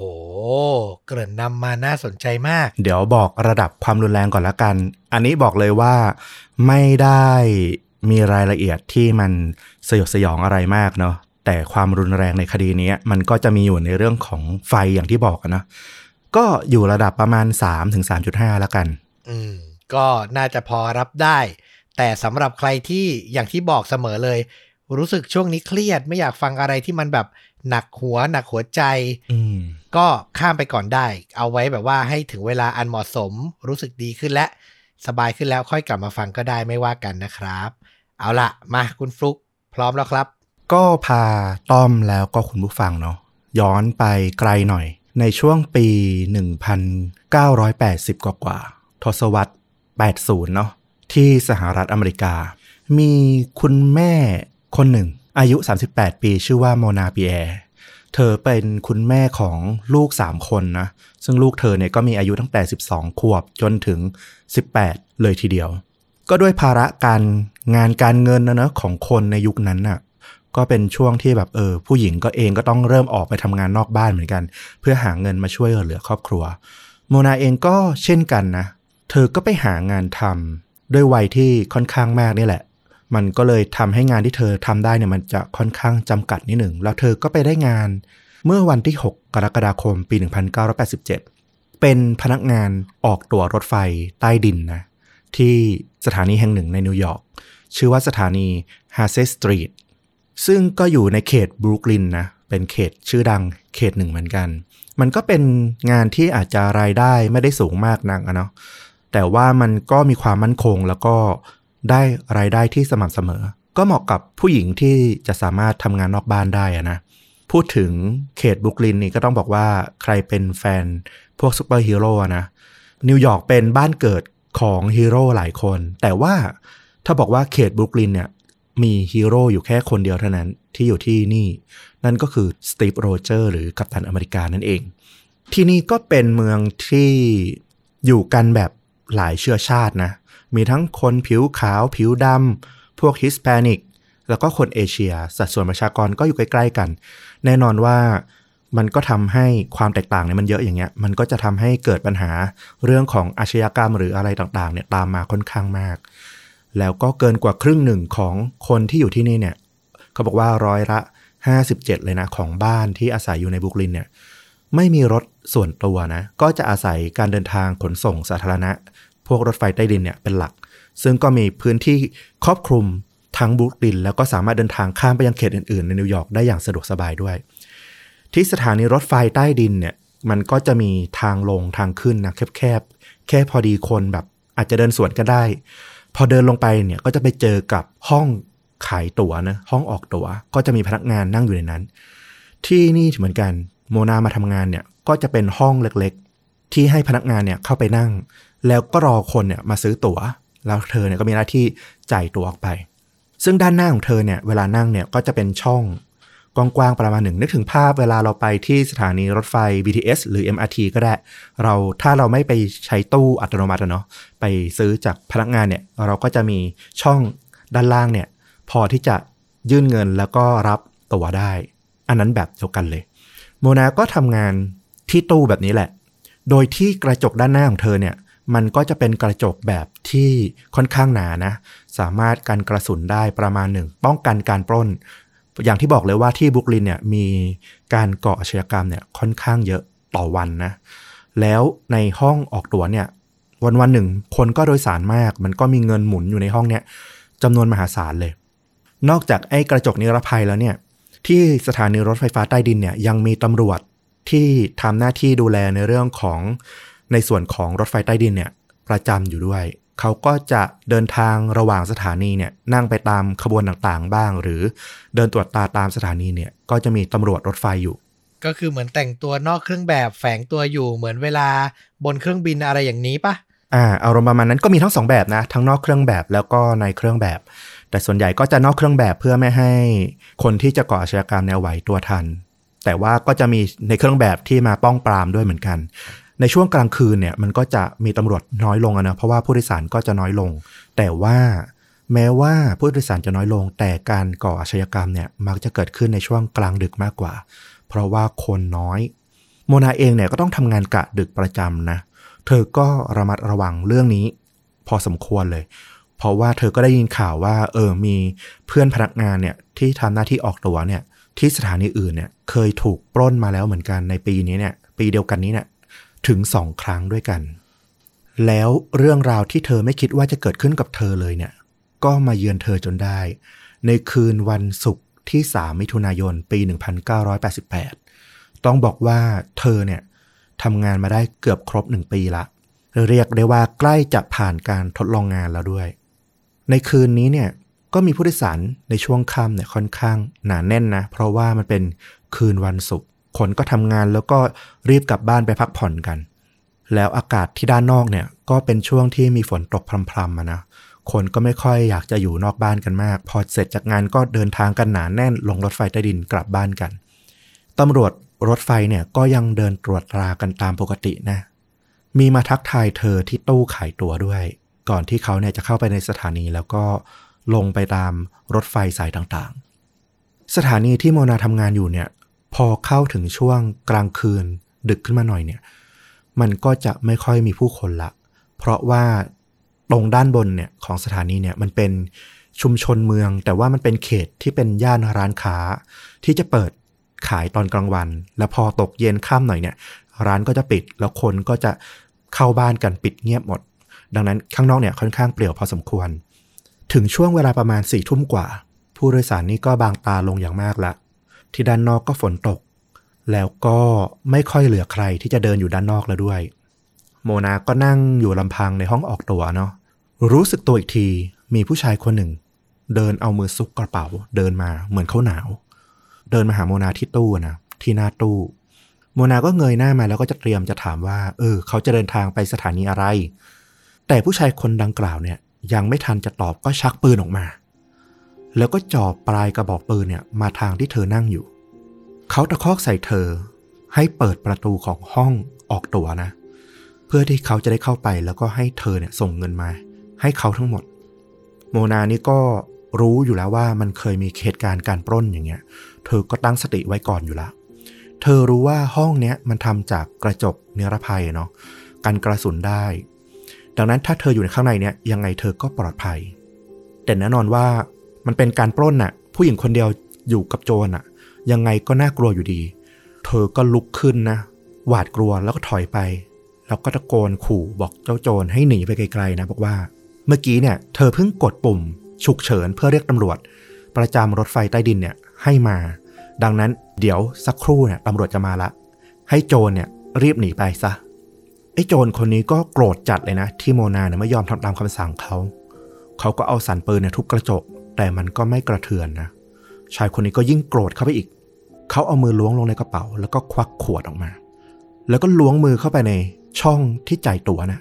แล้วก็ละเลงของเหลวในขวดนะนนะไปทั่วห้องออกตั๋วเลย ก่อนจะดึงแขนกลับออกมา แล้วก็ทำในสิ่งที่โมนาเนี่ยต้องตกใจมากๆ ไอ้โจรคนนั้นเนี่ย ควักไม้ขีดออกมาแล้วก็จุด ตอนนั้นเนี่ยโมนารู้แล้วว่า ไอ้ของเหลวที่ถูกสาดกระเซ็นไปทั่วห้อง ออกตัวของเธอเนี่ย มันคือน้ำมันเบนซินอื้อหือโหดมากเจ้าโจรก็ขู่นะว่า ให้เธอเนี่ยส่งเงินออกมา แต่ตอนจังหวะนั้นเนี่ย โมนาก็ตกใจตื่นตระหนกไปหมดละทำอะไรไม่ถูก เจ้าโจรก็ยิ่งกังวลนะว่าตำรวจใกล้จะมาละโมนาก็ไม่ยอมเปิดประตู ไม่ส่งเงินมาให้สักที ก็เลยตัดสินใจ โยนไม้ขีดเข้าไปในห้อง ไฟก็ลุกพลึบขึ้นมาเหมือนกับระเบิด ไฟไหม้ไปทั่วทั้งห้องออกตัวอย่างรวดเร็วนะ ควันจาก น้ำมัน มันทำให้เกิดควันไฟสีดำมันก็ลอยขโมงเข้ามาทั้งห้องเลย ตอนนี้เนี่ยมองออกจากข้างนอกเข้าไปเนี่ย เห็นแค่สีดำทะมึนไปทั้งห้อง กับเปลวไฟที่มันลุกอยู่ด้านล่าง โจรเห็นอย่างนั้นก็รีบวิ่งหนีออกไปทางบันไดทางออกสถานีทันทีนะได้ยินแต่เสียงกรีดร้องอย่างหวาดกลัวสุดขีดของโมนาที่อยู่ข้างหลัง ตอนนี้ไฟก็ลุกติดเสื้อผ้าของเธอนะ จนเธอเนี่ยตกใจทำอะไรไม่ถูก เธอพยายามควานมือหาประตูเพื่อเปิดออกไปนะ แต่ก็ถูกควันไฟเนี่ยบดบัง จนทำให้เปิดประตูไม่ออก เช่นเดียวกัน จริง ๆ ในห้องเนี่ยมันมีอุปกรณ์ดับเพลิงอยู่ ซึ่งจริง ๆ เนี่ยมันควรจะทำงานโดยอัตโนมัติเวลาที่มันมีควันไฟเกิดขึ้น แต่ปรากฏว่ามันยังไม่ทำงาน มันมีอีกทางหนึ่งคือเธอเนี่ยจะต้องไปดึงสลักไปดึงห่วงเนี่ยเพื่อให้มันทำงาน แต่ว่าไอ้ควันเนี่ยมันก็ลุกจนเธอเนี่ยไม่สามารถมองหา ที่จะไปดึงหมุดให้เครื่องดับเพลิงเนี่ยมาทำงานได้ จนสุดท้ายเนี่ย ไฟมันก็ลุกจนกระจกเนี่ย มันแตกแล้วก็ระเบิดออกไป เสียงดังก้องออกไป ผ่านโถงของสถานีนะออกไปถึงถนนด้านบนเลยทีเดียว จังหวะนั้นเนี่ย พนักงานขับรถคนหนึ่ง ชื่อว่าริชาร์ดแมคนามีเขาเนี่ยก็เสร็จงานละก็กำลังเดินออกจากสถานีรถไฟใต้ดินเนี่ยกำลังจะขึ้นไปข้างบน เขาก็ได้ยินเสียงระเบิดดังขึ้นมา แล้วก็หันหลังกลับไปดู เขาเดินกลับเข้าไปดูตามเสียงที่ได้ยิน ภาพที่เขาเห็นก็คือไฟเนี่ยกำลังลุกท่วมห้องออกตัวอยู่ และที่น่าตกใจก็คือระหว่างนั้นเองอะประตูห้องออกตัวก็เปิดออก แล้วร่างที่ลุกไปด้วยไฟทั้งตัวก็วิ่งออกมา ออกมาจนเกือบถึงบันไดทางออกสถานีที่ตัวริชาร์ดเนี่ยเขายืนอยู่ เขาก็รีบถอดเสื้อเลย แล้วก็เอาไปคลุมร่างนั้นเน่ยเพื่อช่วยดับไฟ ริชาร์ดบอกว่าเขาดูแทบไม่ออกเลยว่าร่างเนี่ยเป็นผู้ชายหรือผู้หญิง แต่รู้ว่ายังคงหายใจอยู่ เขาบอกว่าเขามองด้วยตาเปล่าเนี่ย เขาไม่รู้เลยว่ามันมีส่วนไหนที่ไม่ถูกไฟคลอกอะ่ะ คือมันไฟคลอกจนแทบจะหมดทั้งตัว สงสารเธอมากอะ ไม่ช้ารถดับเพลิงแล้วก็รถพยาบาลก็มาถึงนะริชาร์ดก็ยคอยอยู่ข้างๆโมนาเนี่ย แล้วก็พูดคุยกับเธอตลอดเวลา เพื่อไม่ให้เธอเนี่ยหวาดกลัว เป็นกำลังใจให้เธอตลอด รวมถึงคอยระวังนะ ไม่ให้ผิวของเธอเนี่ยไปสัมผัสถูกอะไร คือเธอเนี่ยไม่สามารถนอนราบกับพื้นได้นะ เพราะว่าผิวหนังมันยุ่ยละลายหมดละ เดี๋ยวมันจะไปติดพื้น แล้วเวลาต้องยกออกอะมันจะทรมานมาก ในที่สุดโมนาก็ถูกพาไปยังโรงพยาบาลอย่างเร่งด่วนนะแล้วตำรวจก็พาสามี แล้วก็ลูกๆของเธอเนี่ยตามมาดูถึงโรงพยาบาล เจ้าหน้าที่ตำรวจก็เริ่มสอบถามพยานในที่เกิดเหตุนะแต่แน่นอนว่าโอ้โหจังหวะนั้นคนมันน้อยมาก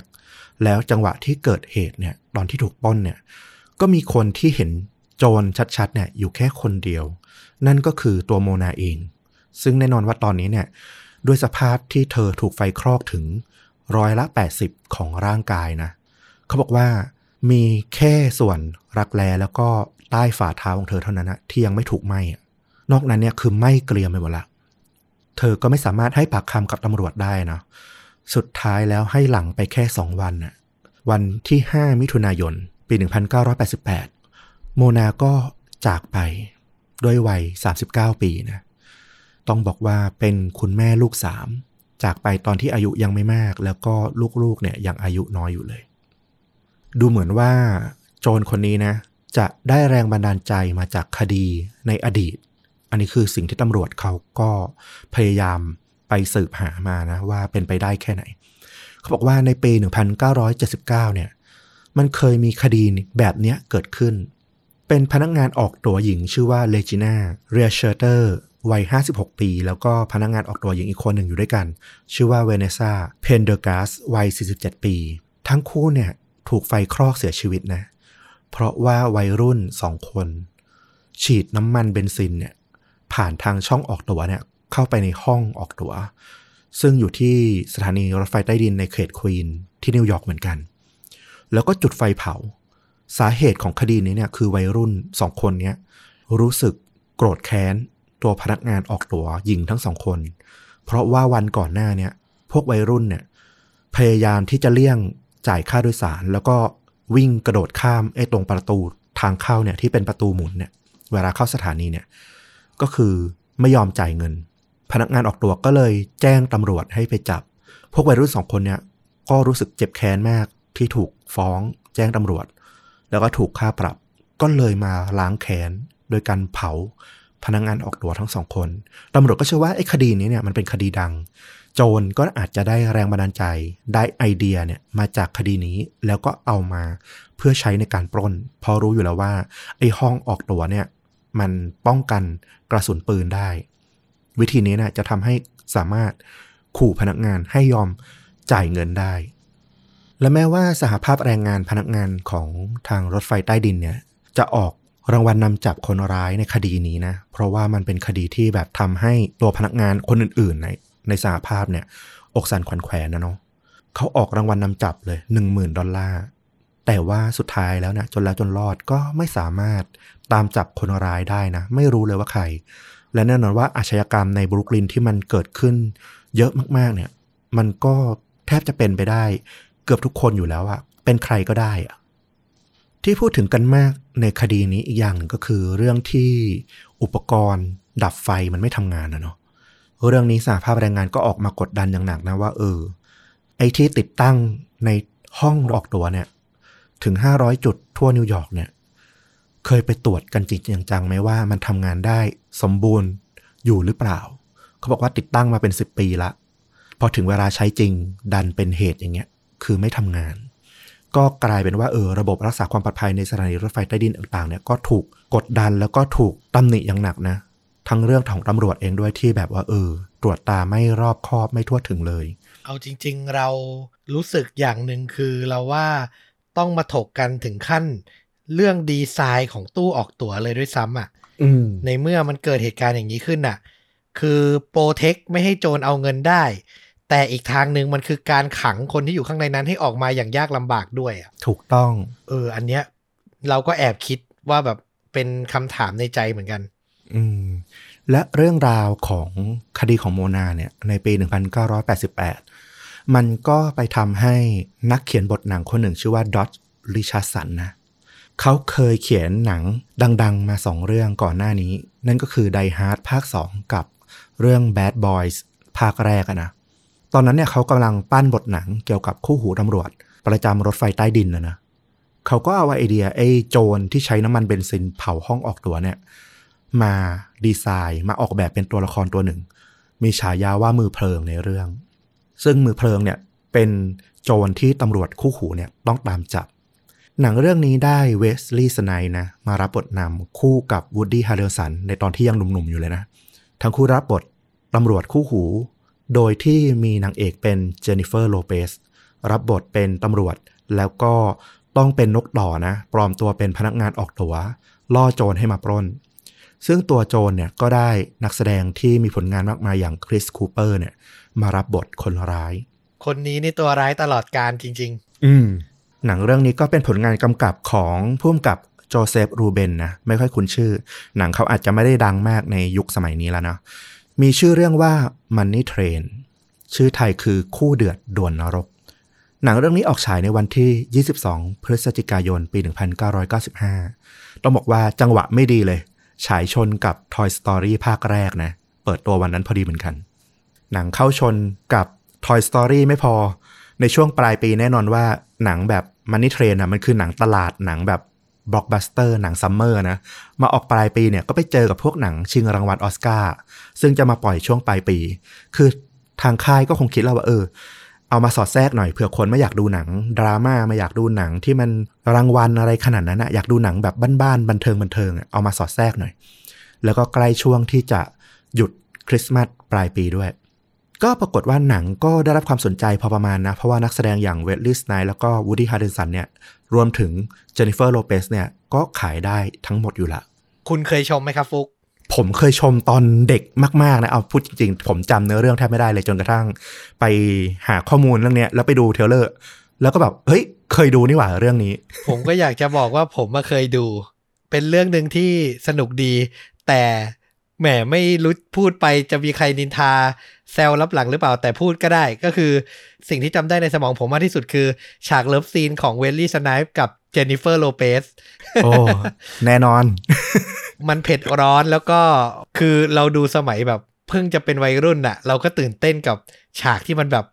โอ้โห เห็นอะไรกันถึงอกถึงใจขนาดนั้น คือตอนนั้นเจนนิเฟอร์โลเปสเขาก็ยังไม่ใช่แบบซูเปอร์สตาร์อะไรขนาดนั้นนะเนาะเขาก็จะกล้าเล่นเล่นเปลือยเล่นโป๊อะไรเยอะนิดนึงอะ่ะ เออ เราก็แบกวัยรุ่นอะ่ะ โอ้โห เราก็จำได้อย่างดีเลย พอคุณพูด Money Train ปุ๊บผมแบบภาพนั้นมันเด้งขึ้นมา อันนี้ขำๆนะครับ เป็นเกครัร็ดๆไป ซึ่งอย่างที่ต้อมเล่าเลย หนังในยุคนั้นน่ะ หนังประเภทเนี้ย หนัง action comedy หน่อยๆเนี่ย มันก็จะแบบ ขายภาพของ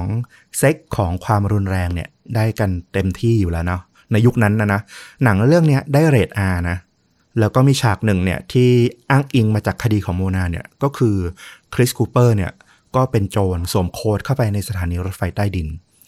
แล้วก็เอาน้ำมันฉีดเข้าไปในห้องออกตั๋วนะ แล้วก็จุดไม้ขีดไฟขึ้นมา ขู่ให้เจนนิเฟอร์โลเปสเนี่ยยอมมอบเงินมา ระหว่างนั้นคู่พระเอกก็เข้ามาช่วยสำเร็จนะ เวลลิสไนก็มาตามไล่ล่าจนทั้งคู่เนี่ยตกลงไปในที่รางรถไฟก่อนที่จะต่อสู้กันแล้วก็คริสคูเปอร์เนี่ยตัวโจรเนี่ยก็พลาดทำไฟเผาร่างตัวเองทั้งร่างนะ แล้วก็ถูกรถไฟใต้ดินเนี่ย พุ่งเข้ามาชน มันเป็นฉากที่แบบ ถ้าดูแล้วมันก็ค่อนข้างจะติดตาพอสมควรนะ ยิ่งถ้าเด็กดูด้วยบบโอ้โห คนที่ไฟลุกทั้งตัวแล้วแบบ ยังถูกรถไฟใต้ดินเข้าไปชนอีกอะ่ะคือถ้าดูครั้งหนึ่งแล้วก็น่าจะลืมได้ยาก คราวนี้เนี่ย หลังจากหนังฉายไปได้ประมาณ 4 วันนะ หนังฉายวันที่ 22 เปิดตัวไป ช่วงเวลาตีหนึ่งสิบห้านาที เข้าเช้าวันที่ 26 พฤศจิกายนนั่นแหละ ที่สถานีรถไฟใต้ดินในเขตบุกลิน พนักงานออกตัวชายผิวดำนะ วัย 50 ปีชื่อว่าแฮร์รี่คอฟแมน จริง ๆ เนี่ย เขาไม่ได้อยู่กะดึกหรอก เขาอยู่กะกลางวันกะเย็น แต่ด้วยว่าาระค่าใช้จ่ายที่บ้านเนี่ยค่อนข้างจะเยอะ เขาก็ไม่ได้มีฐานะมากมาย นอกจากนี้เนี่ยอีกความหวังหนึ่งก็คือ เขาอยากจะเก็บเงินก้อน เอาไว้เป็นค่าเล่าเรียนให้กับลูกชายของเขาชื่อเอเรียน จะได้มีอนาคตที่ดีกว่าเขาทำให้เขาเนี่ยทำโอทีนะอยู่ดึก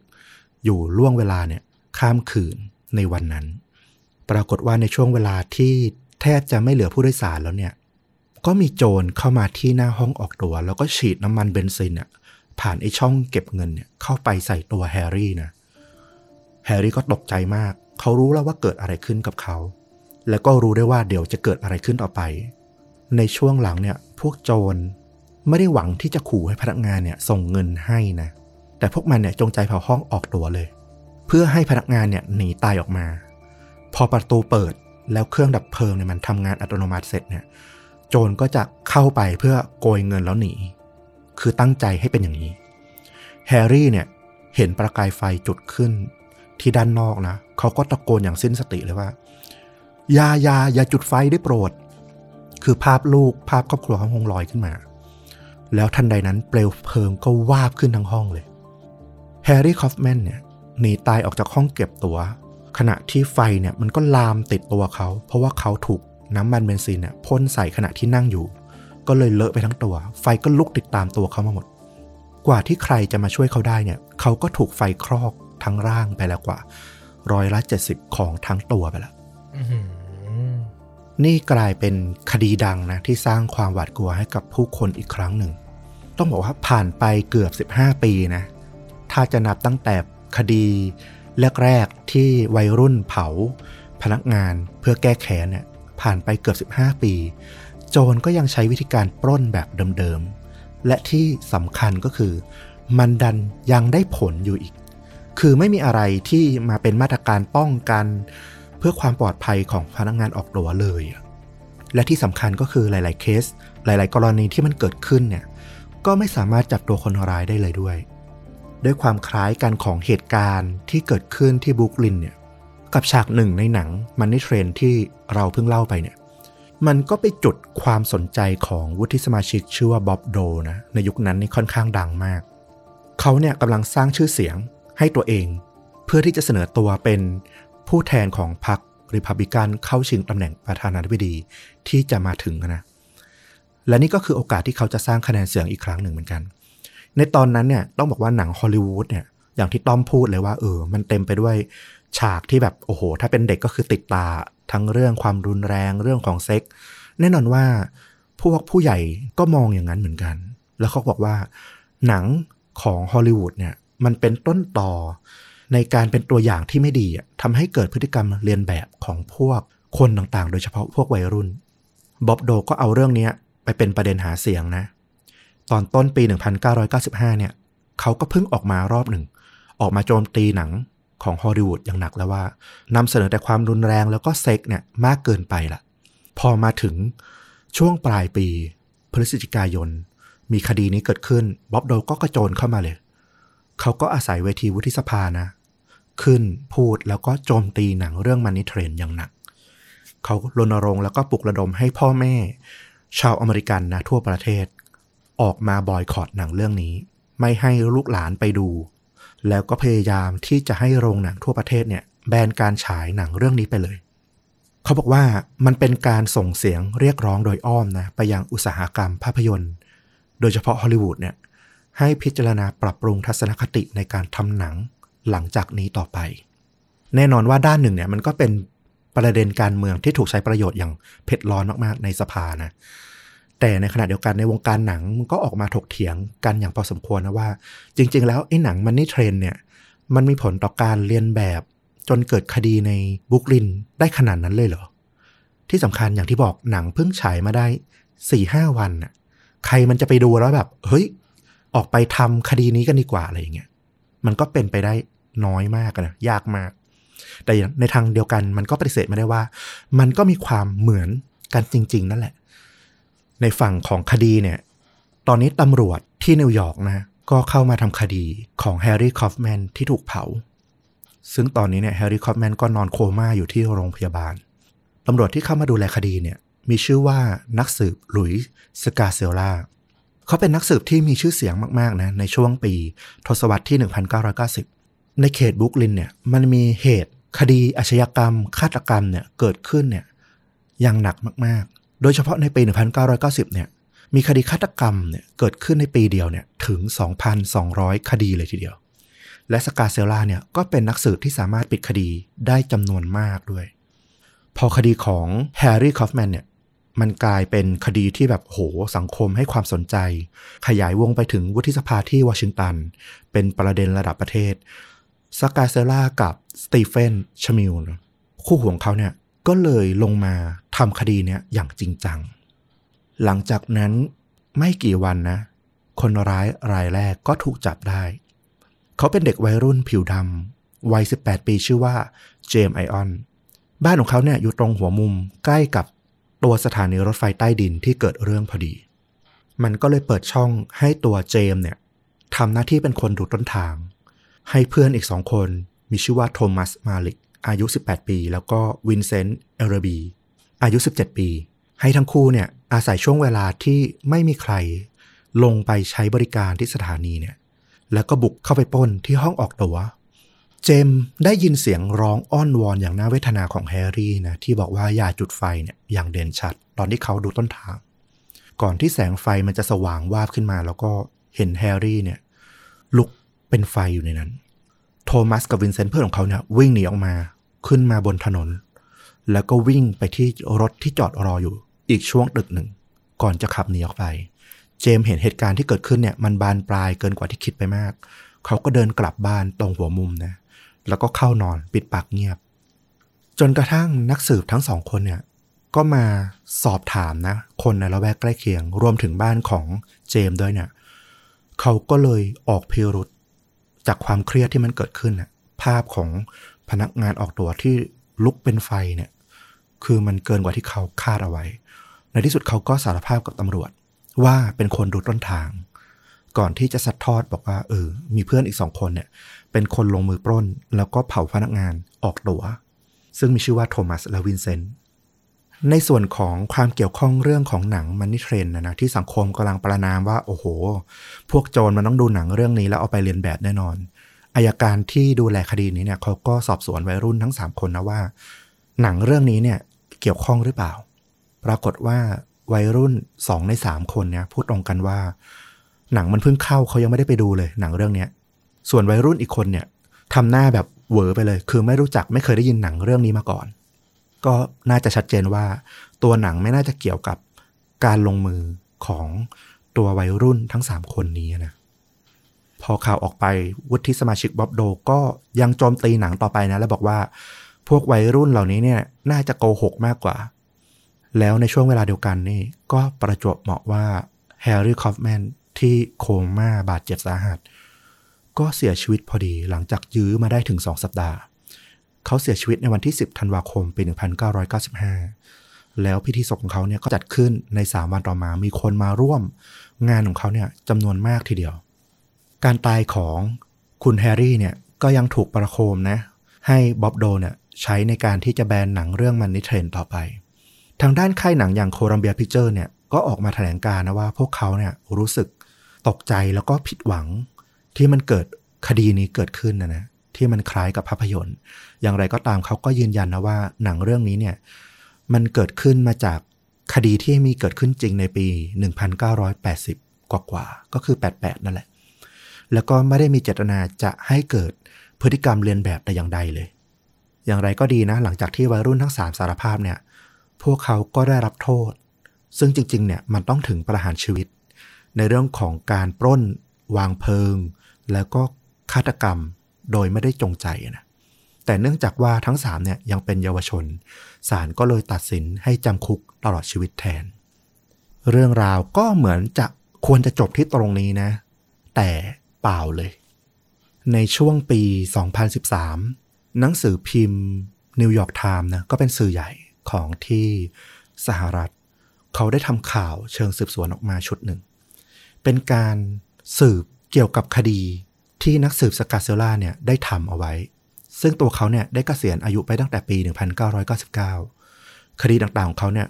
ก็ถูกนิวยอร์กไทม์เนี่ยเอามาดูแล้วก็รื้อ นิวยอร์กไทม์พบว่าหลายคดีที่นักสืบสกาเซล่าเนี่ยได้ทำตัวพยานที่ให้การกับหลักฐานในคดีเนี่ยมันดันไม่สอดคล้องกัน ทั้งยังมีพยานคนหนึ่งเนี่ยซึ่งเป็นคนที่แบบติดยาด้วยนะ จริง ๆ ไม่ควรจะมีน้ำหนักเป็นพยาน เขาบอกว่ามีพยานคนนี้เนี่ยถูกระบุชื่อให้เป็นพยานในคดีถึง 6 คดีเลยทีเดียว ที่สกาเซล่าเนี่ยดูแลอยู่ ความน่าสงสัยจากการที่นิวยอร์กไทม์เนี่ย เปิดปมขึ้นมาเนี่ย มันก็ทำให้อายการของนิวยอร์กเนี่ย ก็เลยต้องรื้อคดีหลาย ๆ คดีเลยที่สกาเซล่าเนี่ยเคยทำเอาไว้ โดยข้อกล่าวหาก็คือว่ามีหลายคดีเนี่ยมีการจับแพะ แล้วก็บังคับให้สารภาพ ในปี 2018 ผลการสอบสวนก็ปรากฏว่า เกิดคดีหลายคดีเลย ที่รูปการเนี่ยมันพลิกไปหมด รัฐจับคนที่บริสุทธิ์ แล้วก็ปล่อยตัวคนที่ทำผิดเนี่ยลอยนวลไป รัฐบาลนิวยอร์กเนี่ยของเมืองนิวยอร์กเนี่ยต้องจ่ายค่าเสียหายที่มันเกิดขึ้นจากการจับแพะเนี่ยมากถึง 53 ล้านดอลลาร์เลยทีเดียวเนี่ยหนึ่งในนั้นก็คือคดีของเจมส์โทมัสแล้วก็วินเซนต์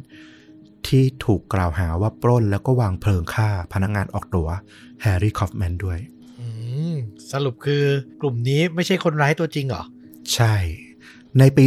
2020 วินเซนต์เนี่ยก็สู้คดีนะ อาจจะเพราะว่าทางบ้านเขาพอมีเงินนะนะจ้างทนายมาสู้คดี เขาก็ได้รับการปล่อยตัวออกมาก่อนเพื่อน ในตอนนั้นเนี่ยเขาอายุ 42 ปีละ ติดคุกมา 25 ปีเต็ม เขากล่าวว่ามันเป็นฝันร้ายที่น่ากลัว พวกคุณไม่รู้หรอกว่าการถูกขังอยู่ในห้องขังอยู่ในเรือนจำมันน่ากลัวขนาดไหน เรื่องราวที่เกิดขึ้นจริงๆก็คือ ในคืนวันที่ 25 ต่อเช้าวันที่ 26 นั้นนะที่เกิดคดีขึ้นน่ะ เจไมออนวัยรุ่นคนแรกที่ถูกกล่าวว่าถูกจับได้เนี่ยเขาอยู่ที่บ้านซึ่งอยู่ตรงหัวมุม ใกล้กับสถานีนั้นจริง ๆ เขานอนอยู่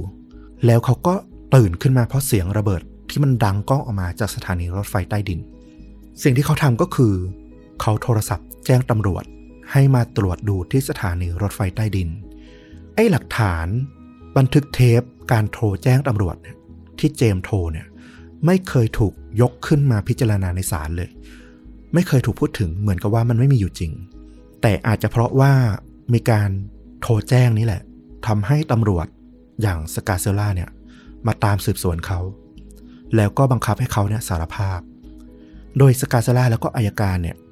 ได้บอกรายละเอียดต่างๆ ในคดีนะที่ตำรวจเนี่ยสืบรู้มาแล้วเก็บหลักฐานมาแล้วรู้ว่าคดีเนี่ยเป็นแบบไหน บอกรายละเอียดต่างๆ ให้เจมส์เนี่ยรู้ เพื่อที่จะได้พูดสารภาพให้ตรงกับที่ตำรวจเนี่ยเขาตั้งข้อหา เจมส์ก็ยังเด็กมากนะ อายุ 17-18 เท่านั้นเอง เขาเนี่ยต้องซัดทอดเพื่อนอีกสองคน ก็คือโทมัสแล้วก็วินเซนต์พอทั้งคู่ถูกพามาที่สถานีตำรวจเนี่ยโทมัสก็ให้การในภายหลังนะว่าวันนั้นเนี่ยพอเขาถูกพามา สิ่งที่เกิดขึ้นก็คือเขาถูกขัง อยู่ในห้องสอบสวนเพียงลำพังกับนักสืบสกาเซล่านักสืบสกาเซล่าเนี่ยตะคอกใส่หน้าเขากลดาสาบแช่งเขา ทุบโต๊ะขู่เขาต่างๆ นานา พอเขาไม่สารภาพ ก็จับหัวเขาอัดใส่กำแพง บังคับให้สารภาพจนเขาต้องยอม ซึ่งข้อหานี้เนี่ยสกาเซล่าก็มาให้การตอนหลังนะว่า เขายอมรับว่ามีการตะคอกจริง มีการขู่จริง แต่ว่าเขาไม่ได้ทำร้ายนะ ไม่ได้จับอัดใส่ผนังอย่างที่โดนกล่าวหา แล้วก็ในการขึ้นศาลในปี 1995 เนี่ย ก็พบข้อน่าสงสัยต่างๆ ในบันทึกของศาลเนี่ยหลายอย่างเลย โดยเฉพาะที่เจมบอกว่าเขาเห็นว่าเพื่อนของเขาเนี่ย วิ่งขึ้นมาบนถนนแล้วก็วิ่งไปขึ้นรถที่อยู่อีกช่วงตึกหนึ่ง ซึ่งตรงที่บอกเนี่ยมันอยู่ตรงหัวมุมตึก มันยากมากที่เขาจะมองเห็นได้ ดังนั้นการที่เขาบอกได้ละเอียดขนาดว่า เพื่อนกระโดดขึ้นรถแล้วก็ขับหนีไปอะไรพวกเนี้ยมันดูน่าเชื่อถือได้น้อยจริงๆ นอกจากนี้เนี่ยคำให้การหลาย ๆ อย่าง ที่เจมส์แล้วก็โทมัสแล้วก็วินเซนต์พูดเนี่ย มันดูจำเพาะ มันดูเชิงลึกเกินกว่าที่คนร้ายจริงๆอะจะสามารถบอกได้ด้วยซ้ำมันมีเพียงแค่คนที่ไปเก็บหลักฐานเท่านั้นอะถึงจะพูดได้ลึกขนาดเนี้ยมันก็ยิ่งทำให้ดูน่าสงสัยเข้าไปอีก แต่ว่าในปี 1995 ที่มีการตัดสินการสืบสวนอะสิ่งเหล่านี้ไม่เคยถูกตั้งข้อสงสัยเลยทางนี้ก็เพราะว่าตำรวจแล้วก็อายการอาจจะรวมถึงกระบวนการยุติธรรมเนี่ย เห็นพ้องต้องการไปหมด รู้กัน วินเซนต์บอกว่าพวกเขาเนี่ยรู้ความจริงมาโดยตลอด รู้ว่าจับแพะ แต่พวกเขาก็ซ่อนมันเอาไว้ โดยเจตนาที่รู้เท่าทันกันหมด อาจจะด้วยความกดดันบีบคั้นนะเนาะว่ามันเป็นคดีที่ดังระดับประเทศ แล้วก็เป็นคดีการเมืองไปแล้วเนี่ย ก็เลยรีบจับรีบสรุปรีบปิด วินเซนต์เนี่ยบอกว่าตลอดเวลาที่ติดคุกมา พวกเขาทั้งสามคนยืนยันกับคนรอบข้างมาตลอดเลยว่า พวกเขาถูกบังคับให้สารภาพ แต่ตำรวจกับอายการเนี่ย ก็ทำเป็นไม่รับรู้ แล้วก็ใส่สำนวนยัดข้อหาพวกเขามาโดยตลอด แล้วในที่สุดเจมส์แล้วก็โทมัส ก็ต้องสู้คดีมาอีกถึง2ปีนะ ก่อนที่จะได้รับการปล่อยตัว เมื่อวันศุกร์ที่ 15 กรกฎาคมที่ผ่านมานี่เองสดสดร้อนๆเลย ตอนนี้เนี่ยเขาอายุได้ 45 ปีมาละ ติดคุกกันมาทั้งคู่เนี่ย ยาวนาน 27 ปีเต็ม สิ่งที่เกิดขึ้นกับพวกเราเนี่ย เขาบอกนะ ไม่สามารถที่จะย้อนคืนแก้ไขอะไรได้เลย มันเป็นการทำลายตัวตนของเรา ในคุกอะมันจะเปลี่ยนเราให้กลายเป็นสัตว์ประหลาด ให้กลายเป็นคนที่ไม่สามารถกลับมาสู่สังคมปกติได้อีกเลย นี่คือสิ่งที่วินเซนต์พูดนะว่า มันไม่มีทางแก้ไขอะไรได้เลย จากการที่เขาต้องเป็นแพะรับบาปมา 27 ปีเต็ม ส่วนโทมัสเนี่ย ตอนที่ออกจากศาลได้เมื่อวันศุกร์เนี่ย เขาก็บอกว่า สิ่งใดที่รัฐจะชดเชยให้กับเขาได้เนี่ย มันน้อยไปแล้วก็สายเกินไปอย่างแน่นอน แต่ทุกอย่างก็คงต้องใช้เวลา เขาก็หวังแค่ว่า เขาจะค่อยๆยืนหยัดกลับมาเข้มแข็งมีความสุขได้อีกครั้ง หลังจากผ่านเรื่องราวที่มันเลวร้ายมากๆ ด้านเจมส์ก็บอกว่า เขาบอกได้แค่ว่าเขาอะรู้สึกดีมากๆ ที่ได้เป็นอิสระ ต้องบอกว่าเรื่องราวที่มันเกิดขึ้นทั้งหมดนี้เนี่ย มีเรื่องดีที่มันเกิดขึ้นจริง ๆ เนี่ย อาจจะแค่เรื่องเดียวเลยด้วยซ้ำนั่นก็คือสถานีรถไฟใต้ดินเนี่ยโดยเฉพาะห้องออกตัวเนี่ย ในยุคหลังๆนะได้รับการออกแบบแล้วก็ดูแลมาตรการความปลอดภัยที่ดีขึ้น ตัวช่องออกตัวเนี่ยสามารถเปิดปิดได้ ไม่ใช่ว่าแบบใครๆจะยื่นมือเข้ามาสาดน้ำมันใส่เข้าไปได้โดยทันที พนักงานจะเป็นคนเปิดและปิดเอง ก็คงสามารถดูได้ก่อน ว่าเออคนมาซื้อตั๋วเนี่ยปกติไหม แล้วก็พวกเครื่องดับเพลิงอัตโนมัติที่อยู่ในห้องเนี่ยก็สามารถทำงานได้อย่างปกติแล้วก็ทันท่วงที มันมีคดีหนึ่งเกิดขึ้นในปี 2005 นะ หลังจากคดีของแฮร์รี่คอฟแมนเนี่ยมา 10 ปีพอดี มีคนร้ายที่นิวยอร์กนี่แหละ ยัดผ้าชุบน้ำมันเนี่ย เข้าไปในห้องออกตั๋วที่รถไฟใต้ดินในบรูคลินอีกละ ตอนนั้นเนี่ยพนักงานออกตั๋วเป็นผู้หญิงนะกำลังตั้งครรภ์ได้ 6 เดือน ก็ท้องโยประมาณหนึ่งแล้วล่ะ เธอก็ตกใจนะ แต่ว่าโชคดีที่ไอ้ควันไฟเนี่ยพอมันเริ่มออกมานิดเดียวเนี่ย เครื่องดับไฟอัตโนมัติมันก็ทำงานทันทีทำให้เธอเนี่ยปลอดภัยรอดตายมาได้ ก็นับว่าเป็นเรื่องดีเรื่องเดียวนะที่เรารู้สึกเกี่ยวกับ คดีที่มันเกิดขึ้นต่อเนื่องมา ตั้งแต่ปี 1979 มาปี 1988 มาเป็นหนังปี 1995 แล้วก็คดีในปี 1995อื้อหือเป็นคดีที่พลิกไปพลิกมา แล้วมันโยงใยไปสู่ปัญหาในสังคมแบบหลากหลายประเด็นมาก อืมคือสามารถถกเรื่องราวของมันได้ในหลากหลายแง่มุมจริง ๆ ทั้งเรื่องการสืบสวน เรื่องการเมือง เรื่องการออกแบบดีไซน์ตู้โดยสารเพื่อป้องกันคดีอาชญากรรม โอ้โห คือมันพูดถึงได้หลากหลายแง่มุมจริง ๆ แต่ถ้าสำหรับผมผมอยากจะพูดถึงในแง่มุมเกี่ยวกับการเลียนแบบภาพยนตร์อืมเพราะมันก็ใกล้เคียงกับรายการพอดแคสต์ที่เราจัดกันอยู่นี่ด้วยนะ ผมเชื่อเสมอนะว่า การทำภาพยนตร์ การทำสื่อมวลชนใดๆก็ตาม เราต้องมีความรับผิดชอบแหละ เราจะพูดถึงเรื่องราวอะไร เราจะคิดพล็อตอย่างไร ก็ต้องคิดถึงคนดูด้วยอะ่ะ ไม่งั้นเขาก็คงไม่มีการจำกัดเรตติ้ง ไม่มีการจำกัดคนผู้ชมความเหมาะสมอะเนาะอืมแล้วเราก็ต้องสกรีนตัวเองในระดับหนึ่งด้วยอะว่าเอออะไรที่มันดูแรงไป อะไรที่มันดูไม่ดีไป แต่ในอีกทางหนึ่งนะ ผมก็ไม่เชื่อซะทีเดียวว่ามันจะมีคนที่ได้รับอิทธิพลจากหนังจากสื่อจากเกม แล้วก็ไปทำอะไรที่มันแย่ ๆ ในชีวิตจริงชนิดร้อยเปอร์เซ็นต์่ะอื มันต้องมีอะไรที่เป็นจุดบ่มเพาะมากกว่านั้น ทั้งชีวิตส่วนตัว ทั้งปัญหาทางจิต หรืออะไรใด ๆ ที่มันสะสมมา คือความรู้สึกส่วนตัวผม ผมก็เชื่อว่า ภาพยนตร์หรือเกมหรือใดๆก็ตาม หรือสื่อใด ๆก็ตาม ก็ไม่ควรจะตกเป็นจำเลยซะทีเดียวอะ่ะ เพราะว่าถ้าคุณคิดอย่างนั้นนะ ทางออกมันจะมีน้อยมาก เอาเป็นว่าถ้าทุกวันเนี้ยคุณบอกว่า เฮ้ย เราต้องมาแก้ เราต้องทำหนังดีๆ ผมถามว่าแล้วสื่ออื่นๆ โซเชียลอื่นๆ คุณจะป้องกันไม่ให้เยาวชนได้รับสิ่งที่ไม่ดีได้อย่างไร มันทำไม่ได้ครับ ถูกไหม คือโลกนี้พอมันมีโซเชียลมีเดียมันกว้างเกินไปแล้ว ที่เราจะมาบอกว่า เฮ้ยสกรีน อย่าให้เด็กได้ดูนั่นอย่าให้เด็กได้ดูนี่ เราทำไม่ได้ครับ ยกเว้นว่าเราจะแบบไปนั่งถ่างตาดูเขา 24 ชั่วโมงอะซึ่งมันก็เป็นไปไม่ได้ถูกไหมอืมเออเราว่าการสร้างภูมิคุ้มกัน การสร้างความเข้าใจ การบอกการแนะนำเด็ก ระหว่างที่เด็กชมสื่อใด ๆ ไปด้วย นั่นแหละคือสิ่งที่ดีที่สุด ให้เขารู้ว่าสิ่งเนี้ยคือสิ่งที่ดี ให้เขารู้ว่าอันเนี้ยคือตัวอย่างที่ไม่ดี อันเนี้ยเราว่ายั่งยืน อืมดีมากๆเลย ส่วนหนังก็แน่นอนว่า ก็คงเชิญชวนให้ไปดูหนังเรื่องมันนี่เทรนนะเนาะโดยที่มันเกี่ยวข้องกับเรื่องราวที่เล่าโดยตรงแล้วก็อีกอย่างหนึงก็คือ เอาจริง ๆ มันก็เป็นเรทอาในตอนที่เราเด็กๆนะ แต่พอโตขึ้นมาระดับหนึ่งเราว่ากลับไปดูมันก็พอแยกแยะอะไรหลาย ๆ อย่างได้ มันก็เป็นหนังที่สนุกเรื่องหนึ่งเลยทีเดียว แล้วก็อาจจะดู underrated เกินไปในช่วงเวลาที่มัน ตอนที่มันออกฉายเนาะจากเรื่องของคดีที่มันเกิดขึ้นจนแบบโอ้โหกลายเป็นว่าใครไปดูหนังเรื่องนี้จะกลายเป็นคนเลวไปหมดอะไรเงี้ยเออเราว่ากลับไปดูใหม่มันก็ยังเป็นหนังที่สนุก แล้วก็ดาราในตอนนั้นหลาย ๆ คนนี่ก็คือยอดฝีมือในปัจจุบันนี้ด้วยอะนะเออสนุกสนุกครับ สนุกผมรับประกันเลยว่าเป็นหนังแอคชั่นอีกเรื่องหนึ่งที่ใช้ได้เลยแหละเวสลีย์สไนปส์นี่เขาก็เป็น action star คนหนึ่งอยู่แล้วเนอะแถมยังมีเจโลอืมคริสคูเปอร์นี่ก็ไม่ต้องห่วงเลยนะครับ แล้วก็วูดดี้ฮาร์เรลสันใช่ไหม คนนี้ก็ยอดฝีมือเช่นเดียวกันนะครับผมแล้วถ้ามีลูกๆหลานๆที่อาจจะโตขึ้นมานิดนึงนะ ด้วยความที่มันเป็นเรต R ผมว่าก็ต้องโตขึ้นมาหน่อยพอเข้าใจอะไรได้ง่ายหน่อย ลองชมพร้อมๆกัน แล้วก็พูดคุยแล้วก็บอกถึงจุดที่ควรทำจุดที่ไม่ควรทำในเรื่องไปด้วย ผมว่านั่นแหละ จะเกิดประโยชน์สูงสุด นอกจากความบันเทิงที่จะได้รับอะนะอืมเอาล่ะแล้วนี่ก็คือเรื่องจริงยิ่งกว่าหนังพอดแคสต์ใน episode นี้นะครับ เราก็เช่นกันเนาะไม่ว่าเราจะหาเรื่องอะไรมาถ่ายทอดก็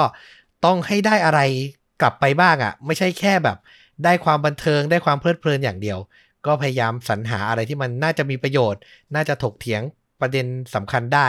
แล้วก็ได้ข้อคิดกลับไปด้วยนะครับผมแล้วก็ถ้ามันมีอะไรที่มันหนักหนา โหดเกินไปก็จะแจ้งเตือนล่วงหน้าเหมือนทุกครั้งที่ทำมานะครับอืมก็กลับมาติดตามต้อมกับฟุกได้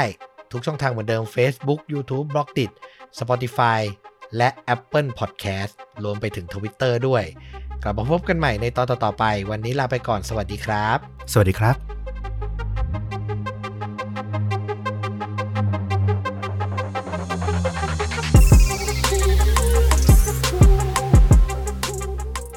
พยาบาลวัยกลางคน กลับเข้ามาในบ้านของตัวเอง ก่อนจะพบชายแปลกหน้ายืนอยู่ในห้องนอน นี่ไม่ใช่หนังสยองขวัญ แต่คือชีวิตจริง ที่สถานการณ์พร้อมจะพลิกผันได้ทุกวินาที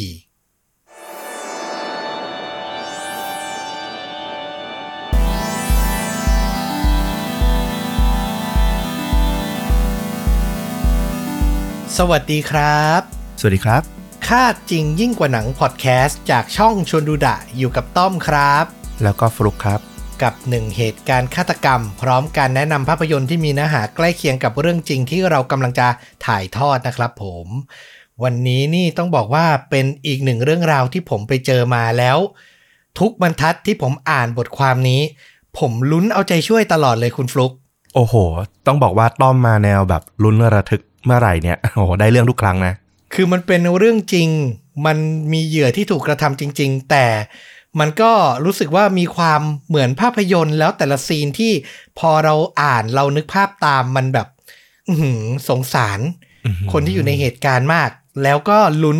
ให้เธอเอาชีวิตรอดให้ได้ ต้องมาลองฟังกันว่าคุณผู้ฟังกับฟลุกจะรู้สึกเหมือนกันไหม จะพยายามถ่ายทอดให้ดีที่สุด น่าสนใจมาก ย้อนพากลับไปในวันที่ 6 กันยายน ปี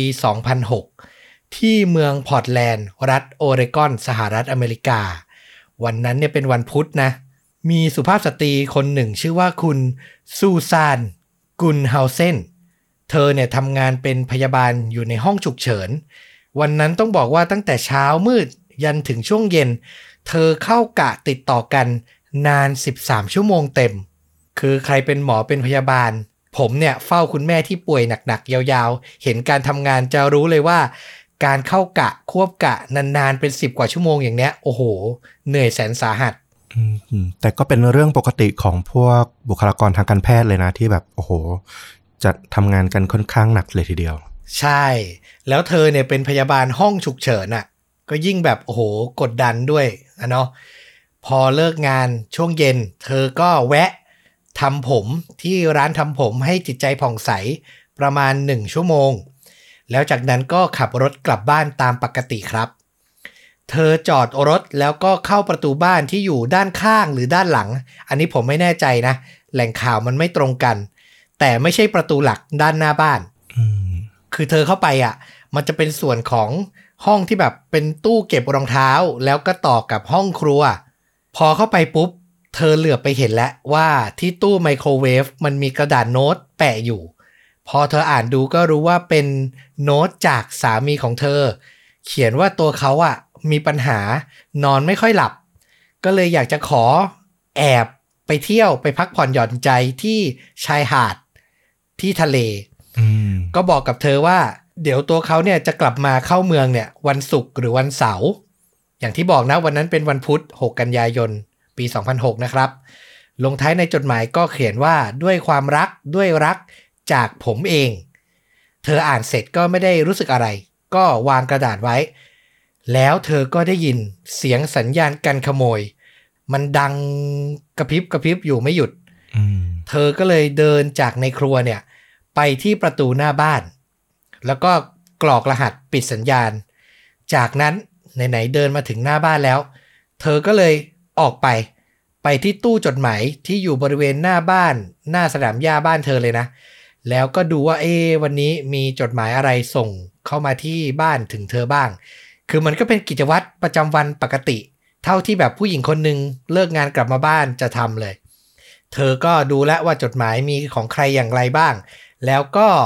ดูบรรยากาศรอบๆบ้านในยามเย็น หย่อนใจสักพักหนึ่ง แล้วก็เดินกลับเข้ามาครับอืมในวินาทีนั้นน่ะ เธอเข้ามาจากทางหน้าบ้านทางประตูหลัก ระหว่างที่เธอจะเดินกลับไปที่ครัว เดินไปได้ครึ่งทาง เธอก็หันมองไปทางซ้ายครับ มันเป็นห้องนอนที่อยู่บนชั้นหนึ่งนี่แหละ เอาไว้ให้สำหรับแขกที่เข้ามาเยี่ยมเยียนเนี่ย นอนหลับพักผ่อนอืมตัวเธอเนี่ยนอนอยู่ชั้นสองนะ แต่สาเหตุที่เธอหยุดแล้วก็ยืนมองเข้าไปในห้องนอนสำหรับแขกนั้นน่ะ เพราะเธอรู้สึกว่า เอ๊ะทำไม ห้องมันมืดผิดปกติ ตอนนั้นน่ะ เป็นเวลาประมาณหกโมงครึ่งช่วงเย็น เธอเดินเข้ามาบ้านเนี่ย เธอคือแบบสะบัดรองเท้าและ คือเท้าเปล่าและอยู่ในบ้านกำลังจะเปลี่ยนเสื้อ แล้วมาเจอเหตุการณ์นี้ก่อน เธอก็หยุดมองแล้วก็คิดว่า เอ ตอนเช้ามืดที่เธอออกจากบ้านไปอะ เธอเปิดม่านไว้แล้วนะ เพราะว่านิสัยส่วนตัวเธอ เธอชอบว่ากลับเข้ามาบ้านตอนเย็น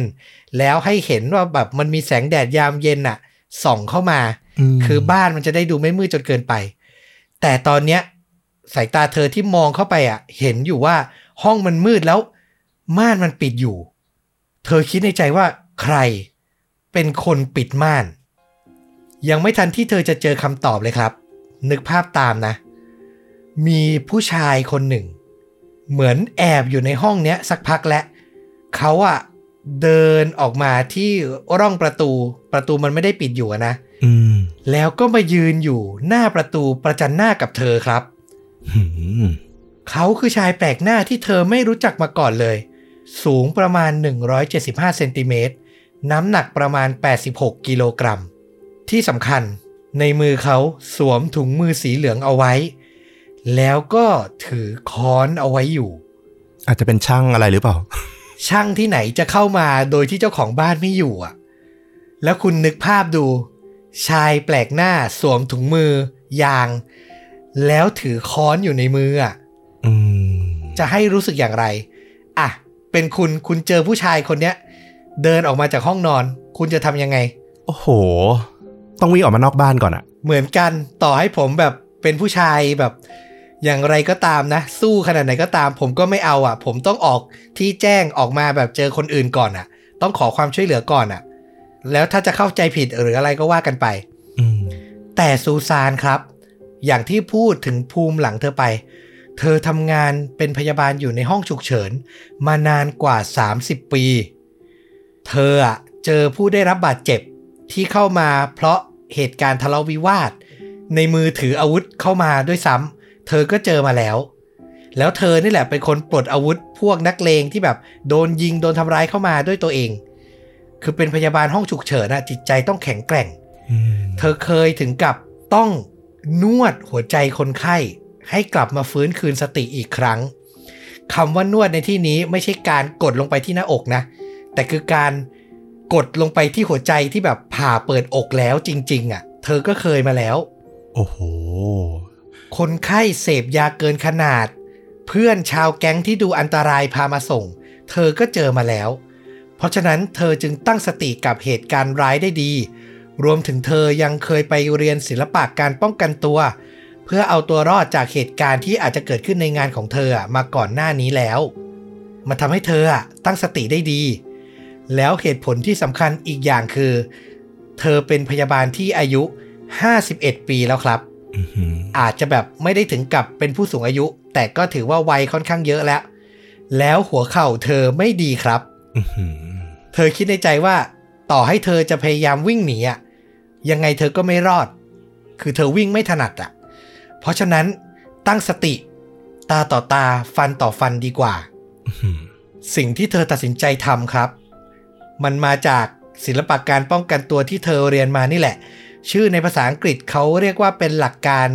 clouding C R O W D I N G หลักการข้อเนี้ยที่เธอเรียนมาเขาบอกว่า ถ้าเจอคนร้ายให้วิ่งเข้าไปประชิดตัว เพื่อคนร้ายอะจะได้ใช้อาวุธไม่ถนัดอืมนึกออกไหมในมือเขามีค้อน ค้อนมันต้องใช้ระยะ มันต้องมีระยะมือที่จะต้องเหวี่ยง เพื่อมาโดนร่างกาย คนฝ่ายตรงข้าม แต่พอซูซานวิ่งเข้าไปประชิดตัว มันทำให้คนร้ายอะ ใช้ค้อนทุบเธอได้ไม่ถนัด ต่อให้เขาอะสะบัดข้อมือสะบัดค้อนอะโดนตัวเธอ มันก็จะเป็นแรงที่แบบไม่ได้หนักหนามากและเธอพอจะรับมือได้ ซูซานก็ตัดสินใจวิ่งโถมเข้าไปทั้งตัวเลยนะ ตัวเธอสูงแค่ 162เซนติเมตรแต่น้ำหนักตัวมากกว่าคนร้ายคือ 86 กิโลกรัมอะเล็กน้อย ก็เลยแบบ พอฟัดพอเหวี่ยงที่จะสามารถใช้แรงประทะกันได้ ซูซานก็แบบโถมเข้าไปทั้งตัวเลย เพื่อจะดันตัวคนร้ายหวังจะให้เข้าไปชิดกำแพงในห้องนอนให้ได้ แล้วมันก็ได้ผลนะ พอยันกันอยู่ คือคนร้ายอะเหวี่ยงมือ ตีค้อนอะ โดนเข้าที่ขมับด้านซ้ายของเธอนะ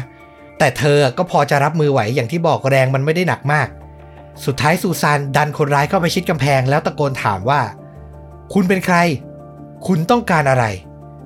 แต่คนร้ายก็ไม่ตอบครับ เธอพยายามยื้อยุด ดันเขาติดกำแพงอยู่อย่างนั้น จนในที่สุดคนร้ายก็เอ่ยปากขึ้นมาคำหนึ่ง เขาพูดว่า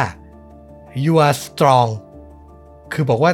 เธออะแข็งแกร่งนะ แข็งแกร่งกว่าที่เขาคิดมาก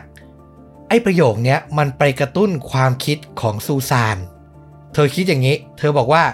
ถ้าคนร้ายจะมาขโมยของหรือข่มขืนเธอ ก็ไม่น่าที่จะพูดประโยคนี้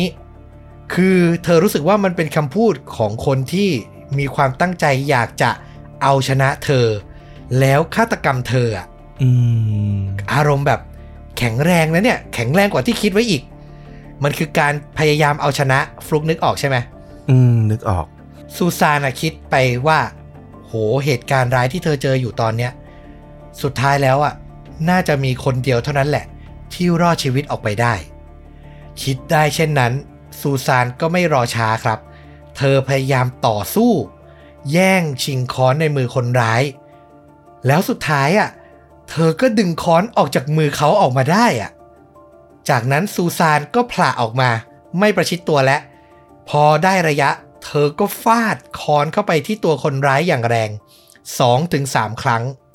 แต่คนร้ายเป็นผู้ชายอะร่างกายสูงใหญ่กว่าเธอ มันไม่ได้ได้ผลพอที่จะทำให้เขาหยุด ในที่สุดเขาก็เข้าประชิดตัวเธอ แล้วก็ยื้อยุด ฉุดกระชาก ลากถู พยายามแย่งค้อนกันต่อ แล้วในที่สุดคนร้ายก็ดึงค้อนจากมือซูซานกลับไปได้อีกครั้งครับอืมแต่ซูซานนะไม่ยอมแพ้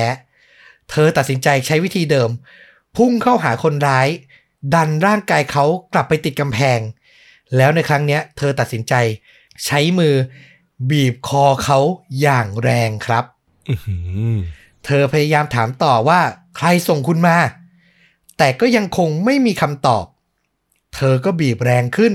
แรงขึ้น จนสีหน้าคนร้ายค่อยๆ เปลี่ยน มันก็ค่อยๆ คล้ำขึ้น กลายเป็นสีน้ำเงินมากขึ้น มากขึ้นเรื่อยๆ บ่งบอกให้รู้ว่าเขากำลังจะขาดอากาศหายใจตายอืมซูซานคิดในเสี้ยววินาทีนั้นว่า ถ้ามันจบแบบเนี้ย เนี่ย เธอกำลังจะฆ่าคนตายนะ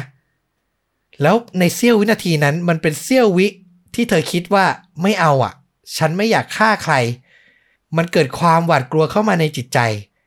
สุดท้ายเธอก็เลยตัดสินใจ ปล่อยมือจากคอคนร้าย แล้วหันตัวกลับ เพื่อจะวิ่งหนีออกจากบ้าน คือเธอคิดว่าไอการที่บีบคออย่างแรงขนาดนั้นน่ะ น่าจะพอถ่วงเวลาให้คนร้ายต้องตั้งหลักได้บ้างแหละ อืมอืมแต่มันเป็นความคิดที่ผิดมาหันเลยครับ คนร้ายใช้เวลาตั้งสติเพียงชั่วครู่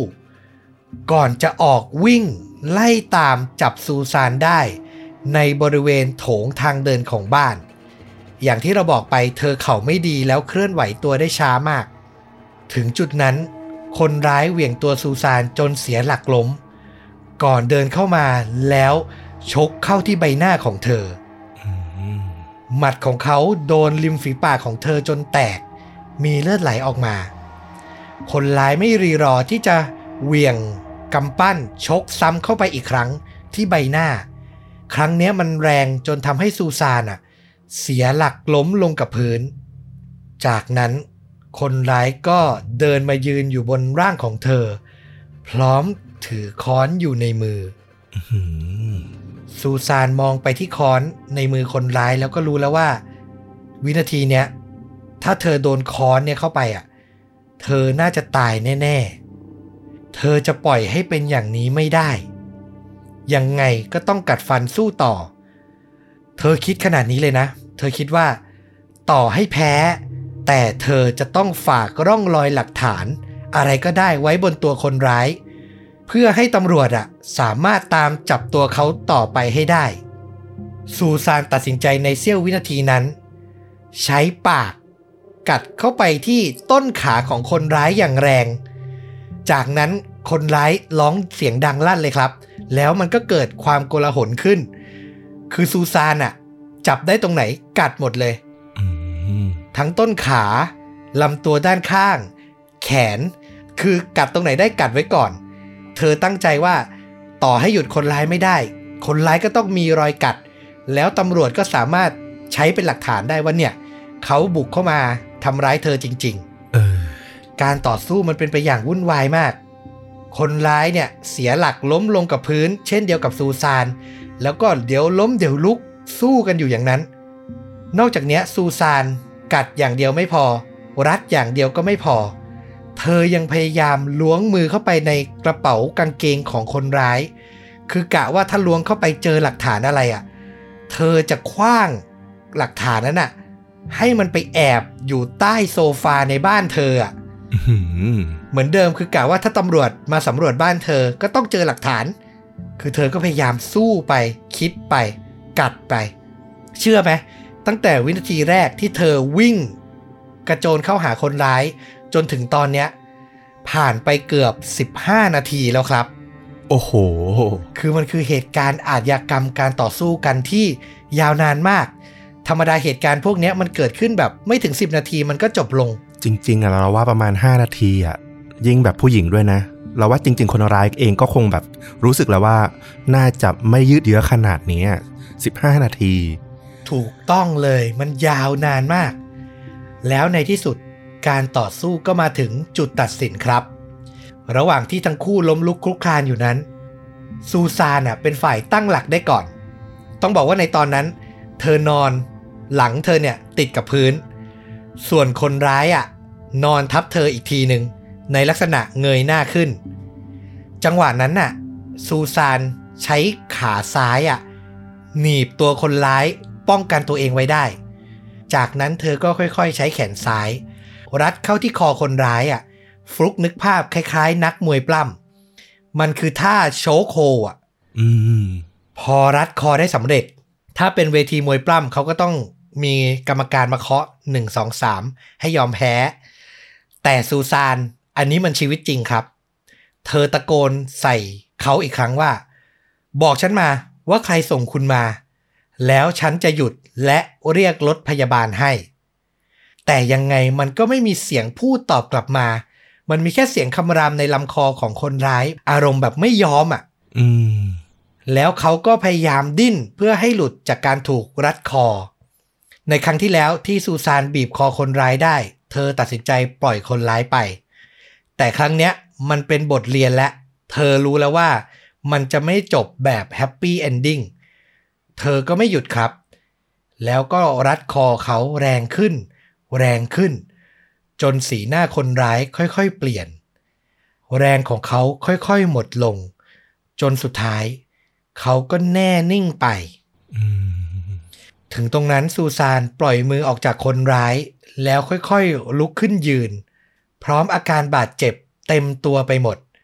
มีทั้งบนใบหน้า ใต้ตาเธอเนี่ยมีรอยแบบหือช้ำหนักมาก ร่างกายเธอก็บอบช้ำเต็มไปหมด เธอก็กลั้นใจค่อยๆเดินออกจากบ้าน ไปหาเพื่อนบ้าน แล้วก็กดออดขอความช่วยเหลือ คือเพื่อนบ้านนะตกใจมาก แต่ก็ตั้งสติได้แล้วก็ดึงซูซานเข้าไปนั่งพักในบ้าน แล้วตัวเพื่อนบ้านซึ่งเป็นผู้หญิงเหมือนกันก็โทรศัพท์แจ้งความ โอเปอเรเตอร์เบอร์ 911 ก็รับสาย และนี่คือบทสนทนาบางส่วนที่เราอยากจะเล่ามากอืมๆเพราะเรารู้สึกว่ามันไม่น่าจะมีการสนทนาในรูปแบบนี้บ่อยๆ ส่วนใหญ่ผู้ที่ถูกกระทำโทรเข้าไปก็จะเป็นขอความช่วยเหลือ ส่งกำลังตำรวจมานะ แต่อันนี้มันต่างออกไปครับ เพื่อนบ้านอะ บอกกับโอเปอเรเตอร์เบอร์ 911 ซึ่งเป็นเจ้าหน้าที่เนี่ยว่า มีคนร้ายบุกเข้ามาในบ้านเพื่อนบ้านฉัน เขาถือค้อนเข้ามา แล้วก็หลบอยู่ในห้องนอน แต่ตอนเนี้ยเพื่อนบ้านอยู่กับฉัน เธอบอกว่าเพิ่งรัดคอเขาไป แล้วเขาหมดสติแล้วตอนที่เธอเดินออกมา เจ้าหน้าที่ถามต่อว่า เพื่อนบ้านของคุณอะมีบาดแผลเลือดไหลไหม ต้องการรถฉุกเฉินหรือเปล่า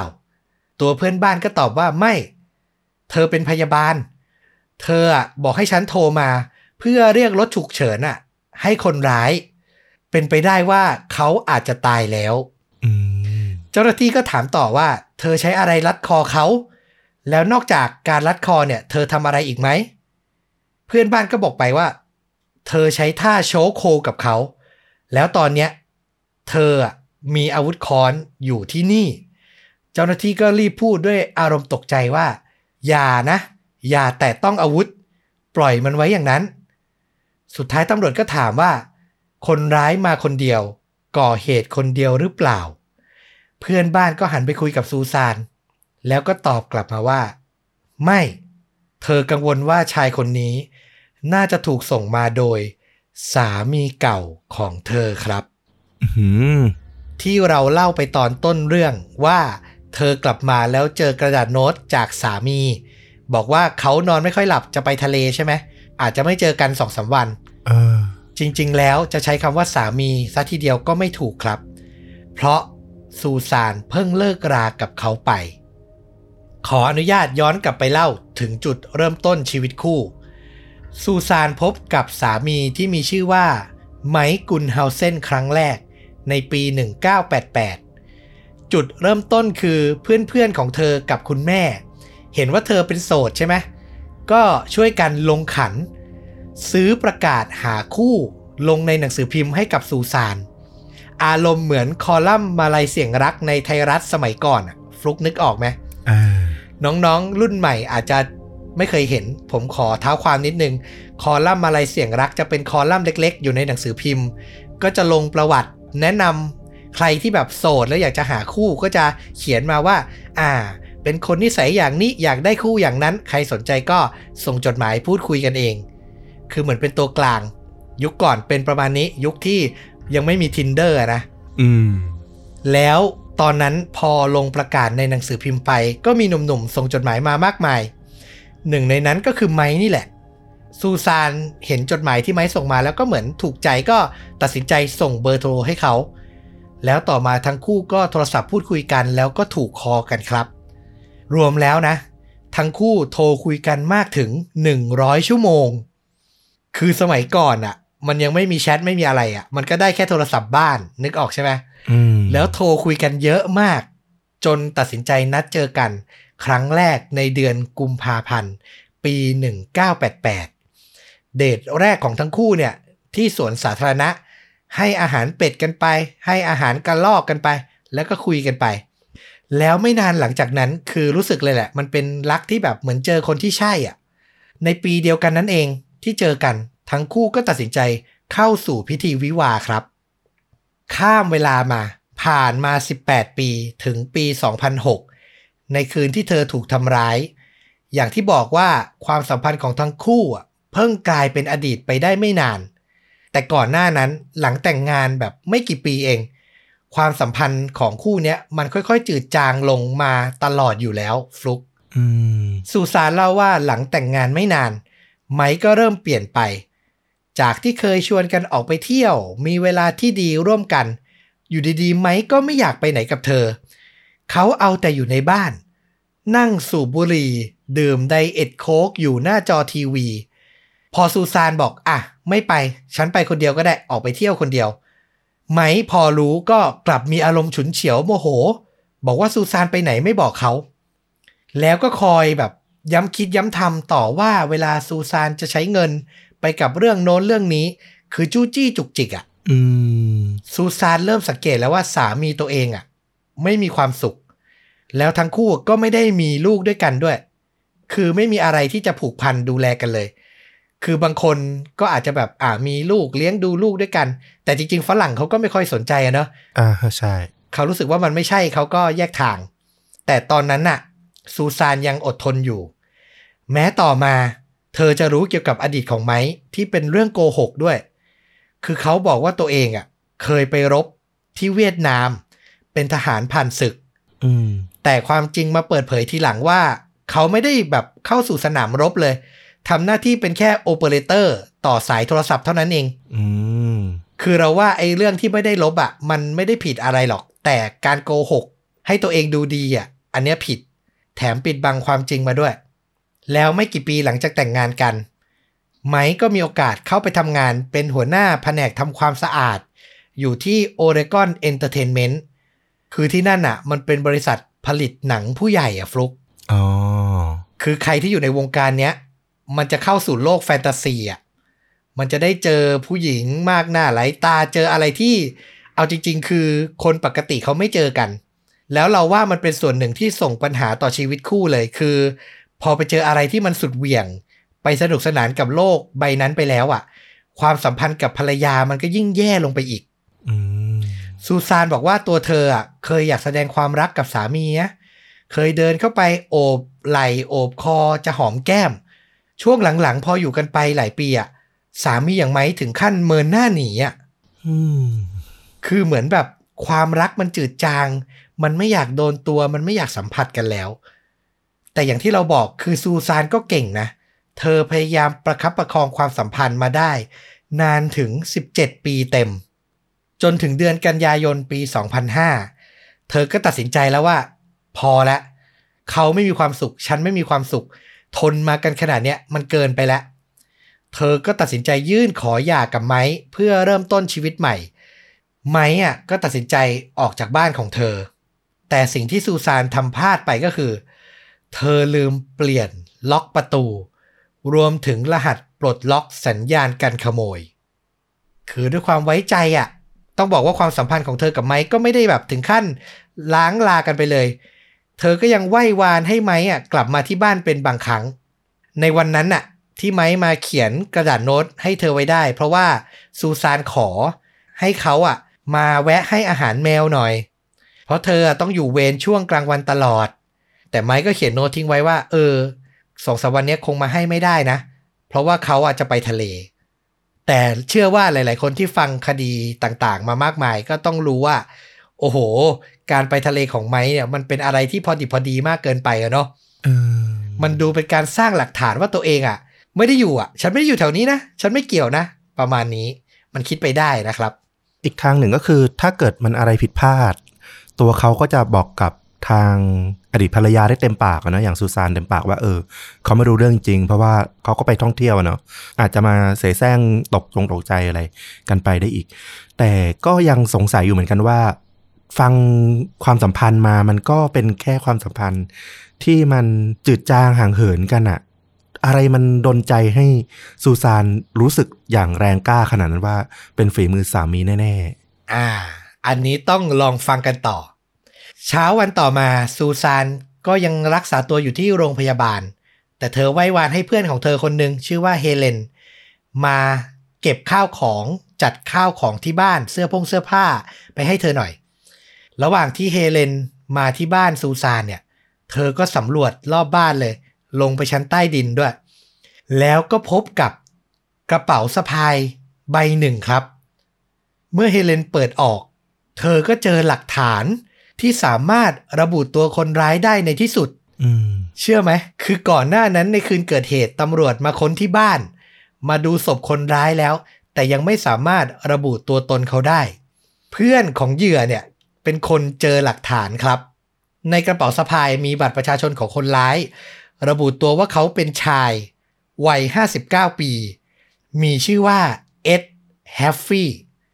เขาเป็นอดีตทหารผ่านศึกเวียดนาม ที่มีประวัติอาชญากรรมมาแล้วอืมตัดมาที่เจ้าหน้าที่ก่อน พอรู้ตัวตนคนร้ายแล้ว เขาก็ทำการบุกเข้าไปตรวจสอบที่ที่พัก ซึ่งมันเป็นบ้านแบบคอนเทนเนอร์อะพวกเขาก็เจอเอกสารและสมุดบัญชีอยู่ในซองสีน้ำตาล เหมือนจะเตรียมออกไปให้ใครอยู่ มีเงินสดอยู่ในบ้าน 200 เหรียญ มียารักษาโรคเบาหวาน นอกจากนี้ยังมีสมุดโน้ตส่วนตัวของคนร้าย มีลายมือของตัวเอ็ดตัวคนร้ายเนี่ยเขียนเตือนความจำเอาไว้ว่า หลังเสร็จงานต้อง call ไหมอืมต้องโทรหาไหมอะแล้วก็มีเบอร์โทรศัพท์จดอยู่ตำรวจสอบสวนไม่นานก็พบว่านั่นคือเบอร์โทรของไมค์กุนเฮาเซนนั่นเองครับ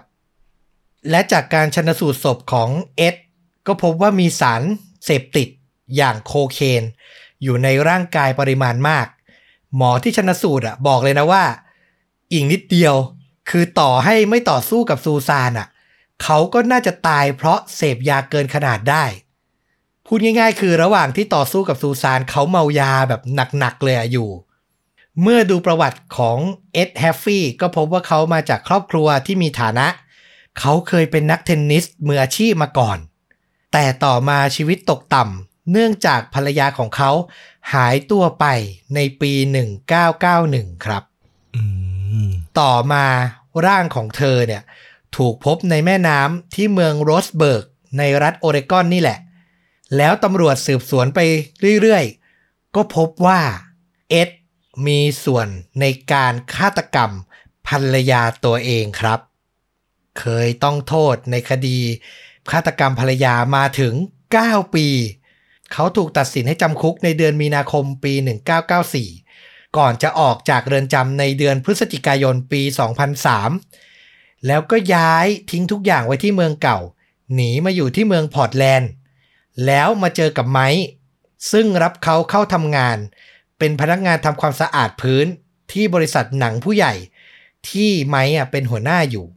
คือทั้งคู่ก็เจอกันที่ทำงาน โดยในวันที่เอ็ดดักรอทำร้ายซูซาน ไมค์ทำการขับรถกระบะของเขาไปเช็คอิน ที่โรงแรมลินคอนซิตี้ซึ่งอยู่ริมชายหาด แต่คืนนั้นเขาไม่ได้นอนที่นั่นนะ เขาขับรถกลับเข้ามาในเมืองพอร์ตแลนด์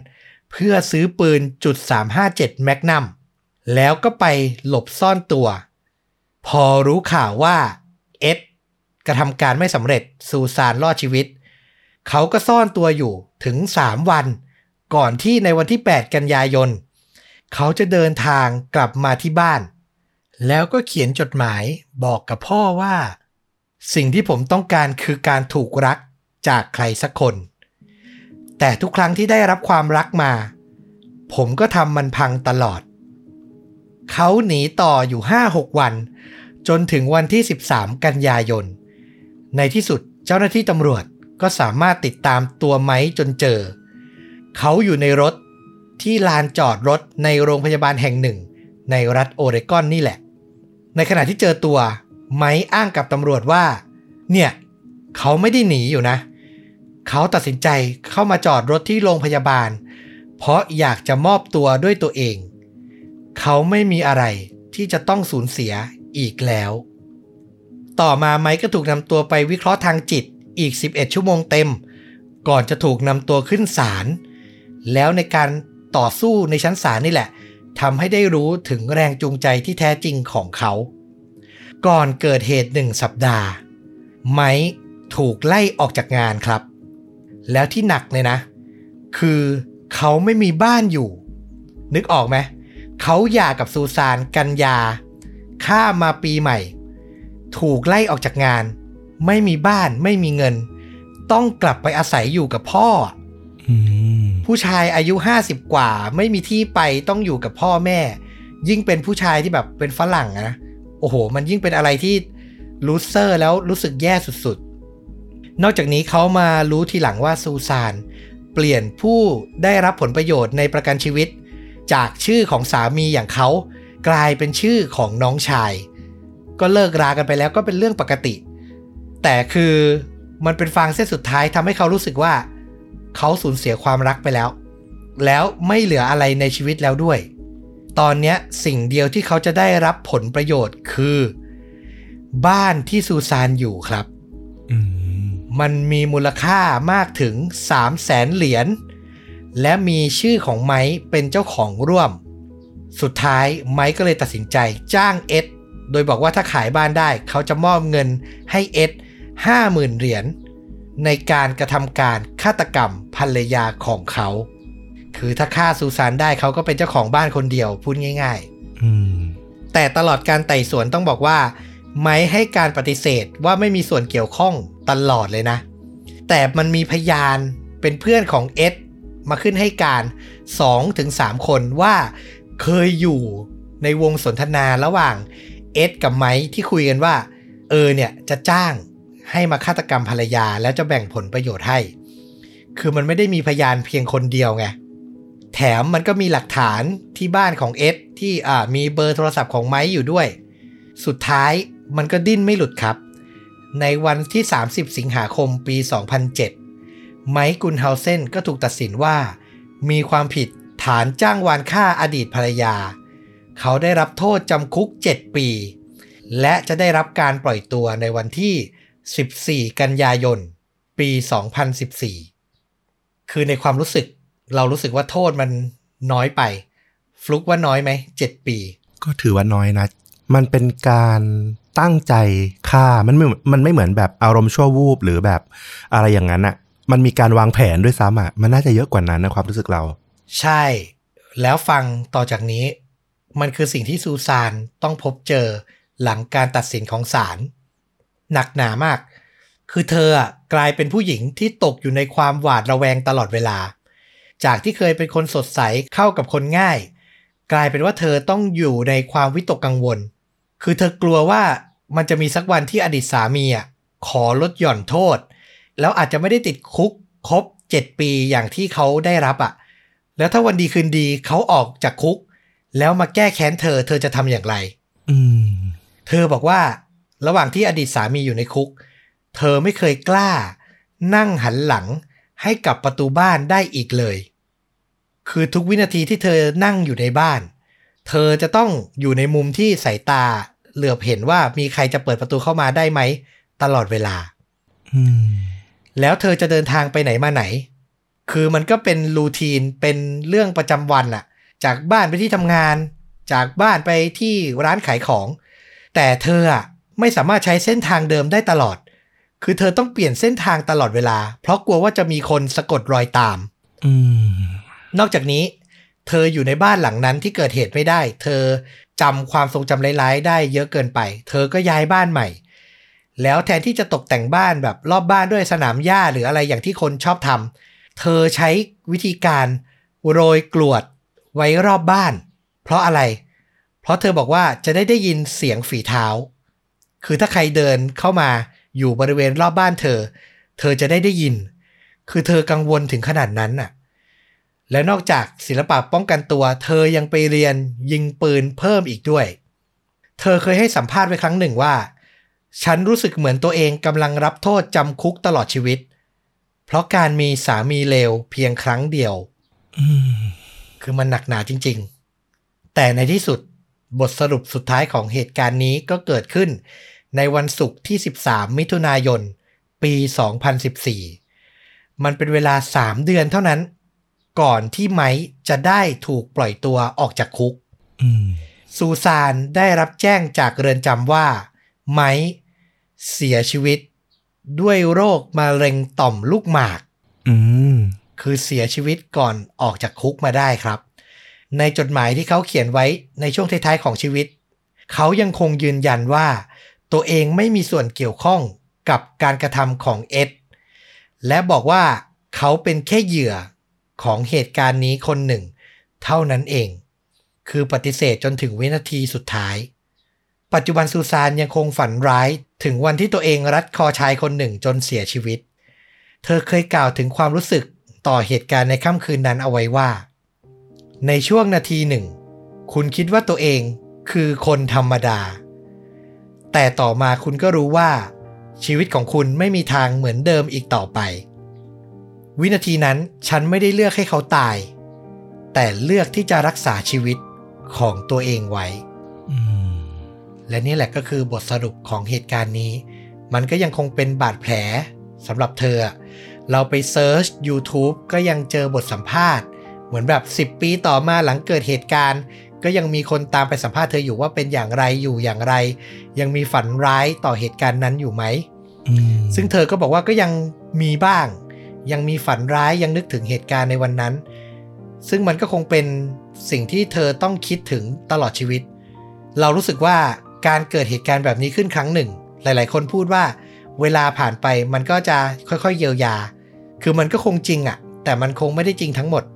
น่าสงสารเธอเนาะอืมเออ แล้วก็ไม่อยากให้เหตุการณ์แบบเนี้ยมันเกิดขึ้นกับใครเลย นึกภาพไม่ออกเลยนะว่าถ้าเกิดไม้ไม่เสียชีวิตในคุกอะ่ะ เธอจะเป็นหนักยิ่งกว่านี้อีกอะ่ะ จะขนาดไหนอะ่ะ ใช่แล้วโอ้โห เราอ่านมาหลายเคสเกี่ยวกับเรื่องสตอกเกอร์สะกดรอยตามทำร้ายอย่างเงี้ยโอ้โหน่ากลัวมาก แล้วมันไม่มีอะไรการันตีเลยว่า ไม้จะทำหรือไม่ทำอืมนี่แหละ อือหือคือ ความรักมันแปลเปลี่ยน กลายเป็นการทำร้ายกันได้ขนาดเนี้ยรักใครต้องรักจริง ๆอะ ถามเรานะ ต่อให้ต่อมามันจืดจาง มันต้องเลิกรากัน มันก็ต้องเหลือความปรารถนาดีในฐานะเพื่อนให้กัน หรืออย่างน้อยในฐานะเพื่อนร่วมโลกก็ได้อะการทำร้ายแบบนี้มันไม่ใช่ความรักอะ คือเขาไม่ได้รักกันขนาดนั้นแล้วด้วยนะ แล้วมีเรื่องผลประโยชน์เข้ามาแล้วว่า มันก็เป็นจุดเปลี่ยนสำคัญหนึ่งเหมือนกันน่ะ จริง ๆ ถ้าเลิกลาก็แนะนำนะสำหรับหลาย ๆ คู่ถ้าแบบ มันต้องประสบพบเจออะไรเงี้ยเคลียร์เรื่องเงินทองอะไรให้ขาดให้เรียบร้อยนะอย่าคาราคาซังแบบนี้เนี่ยก็มีความเสี่ยงอยู่เหมือนกันอืมอือหือเป็นคำแนะนำจากคนโสดที่ผ่านประสบการณ์ความรักมามากมาย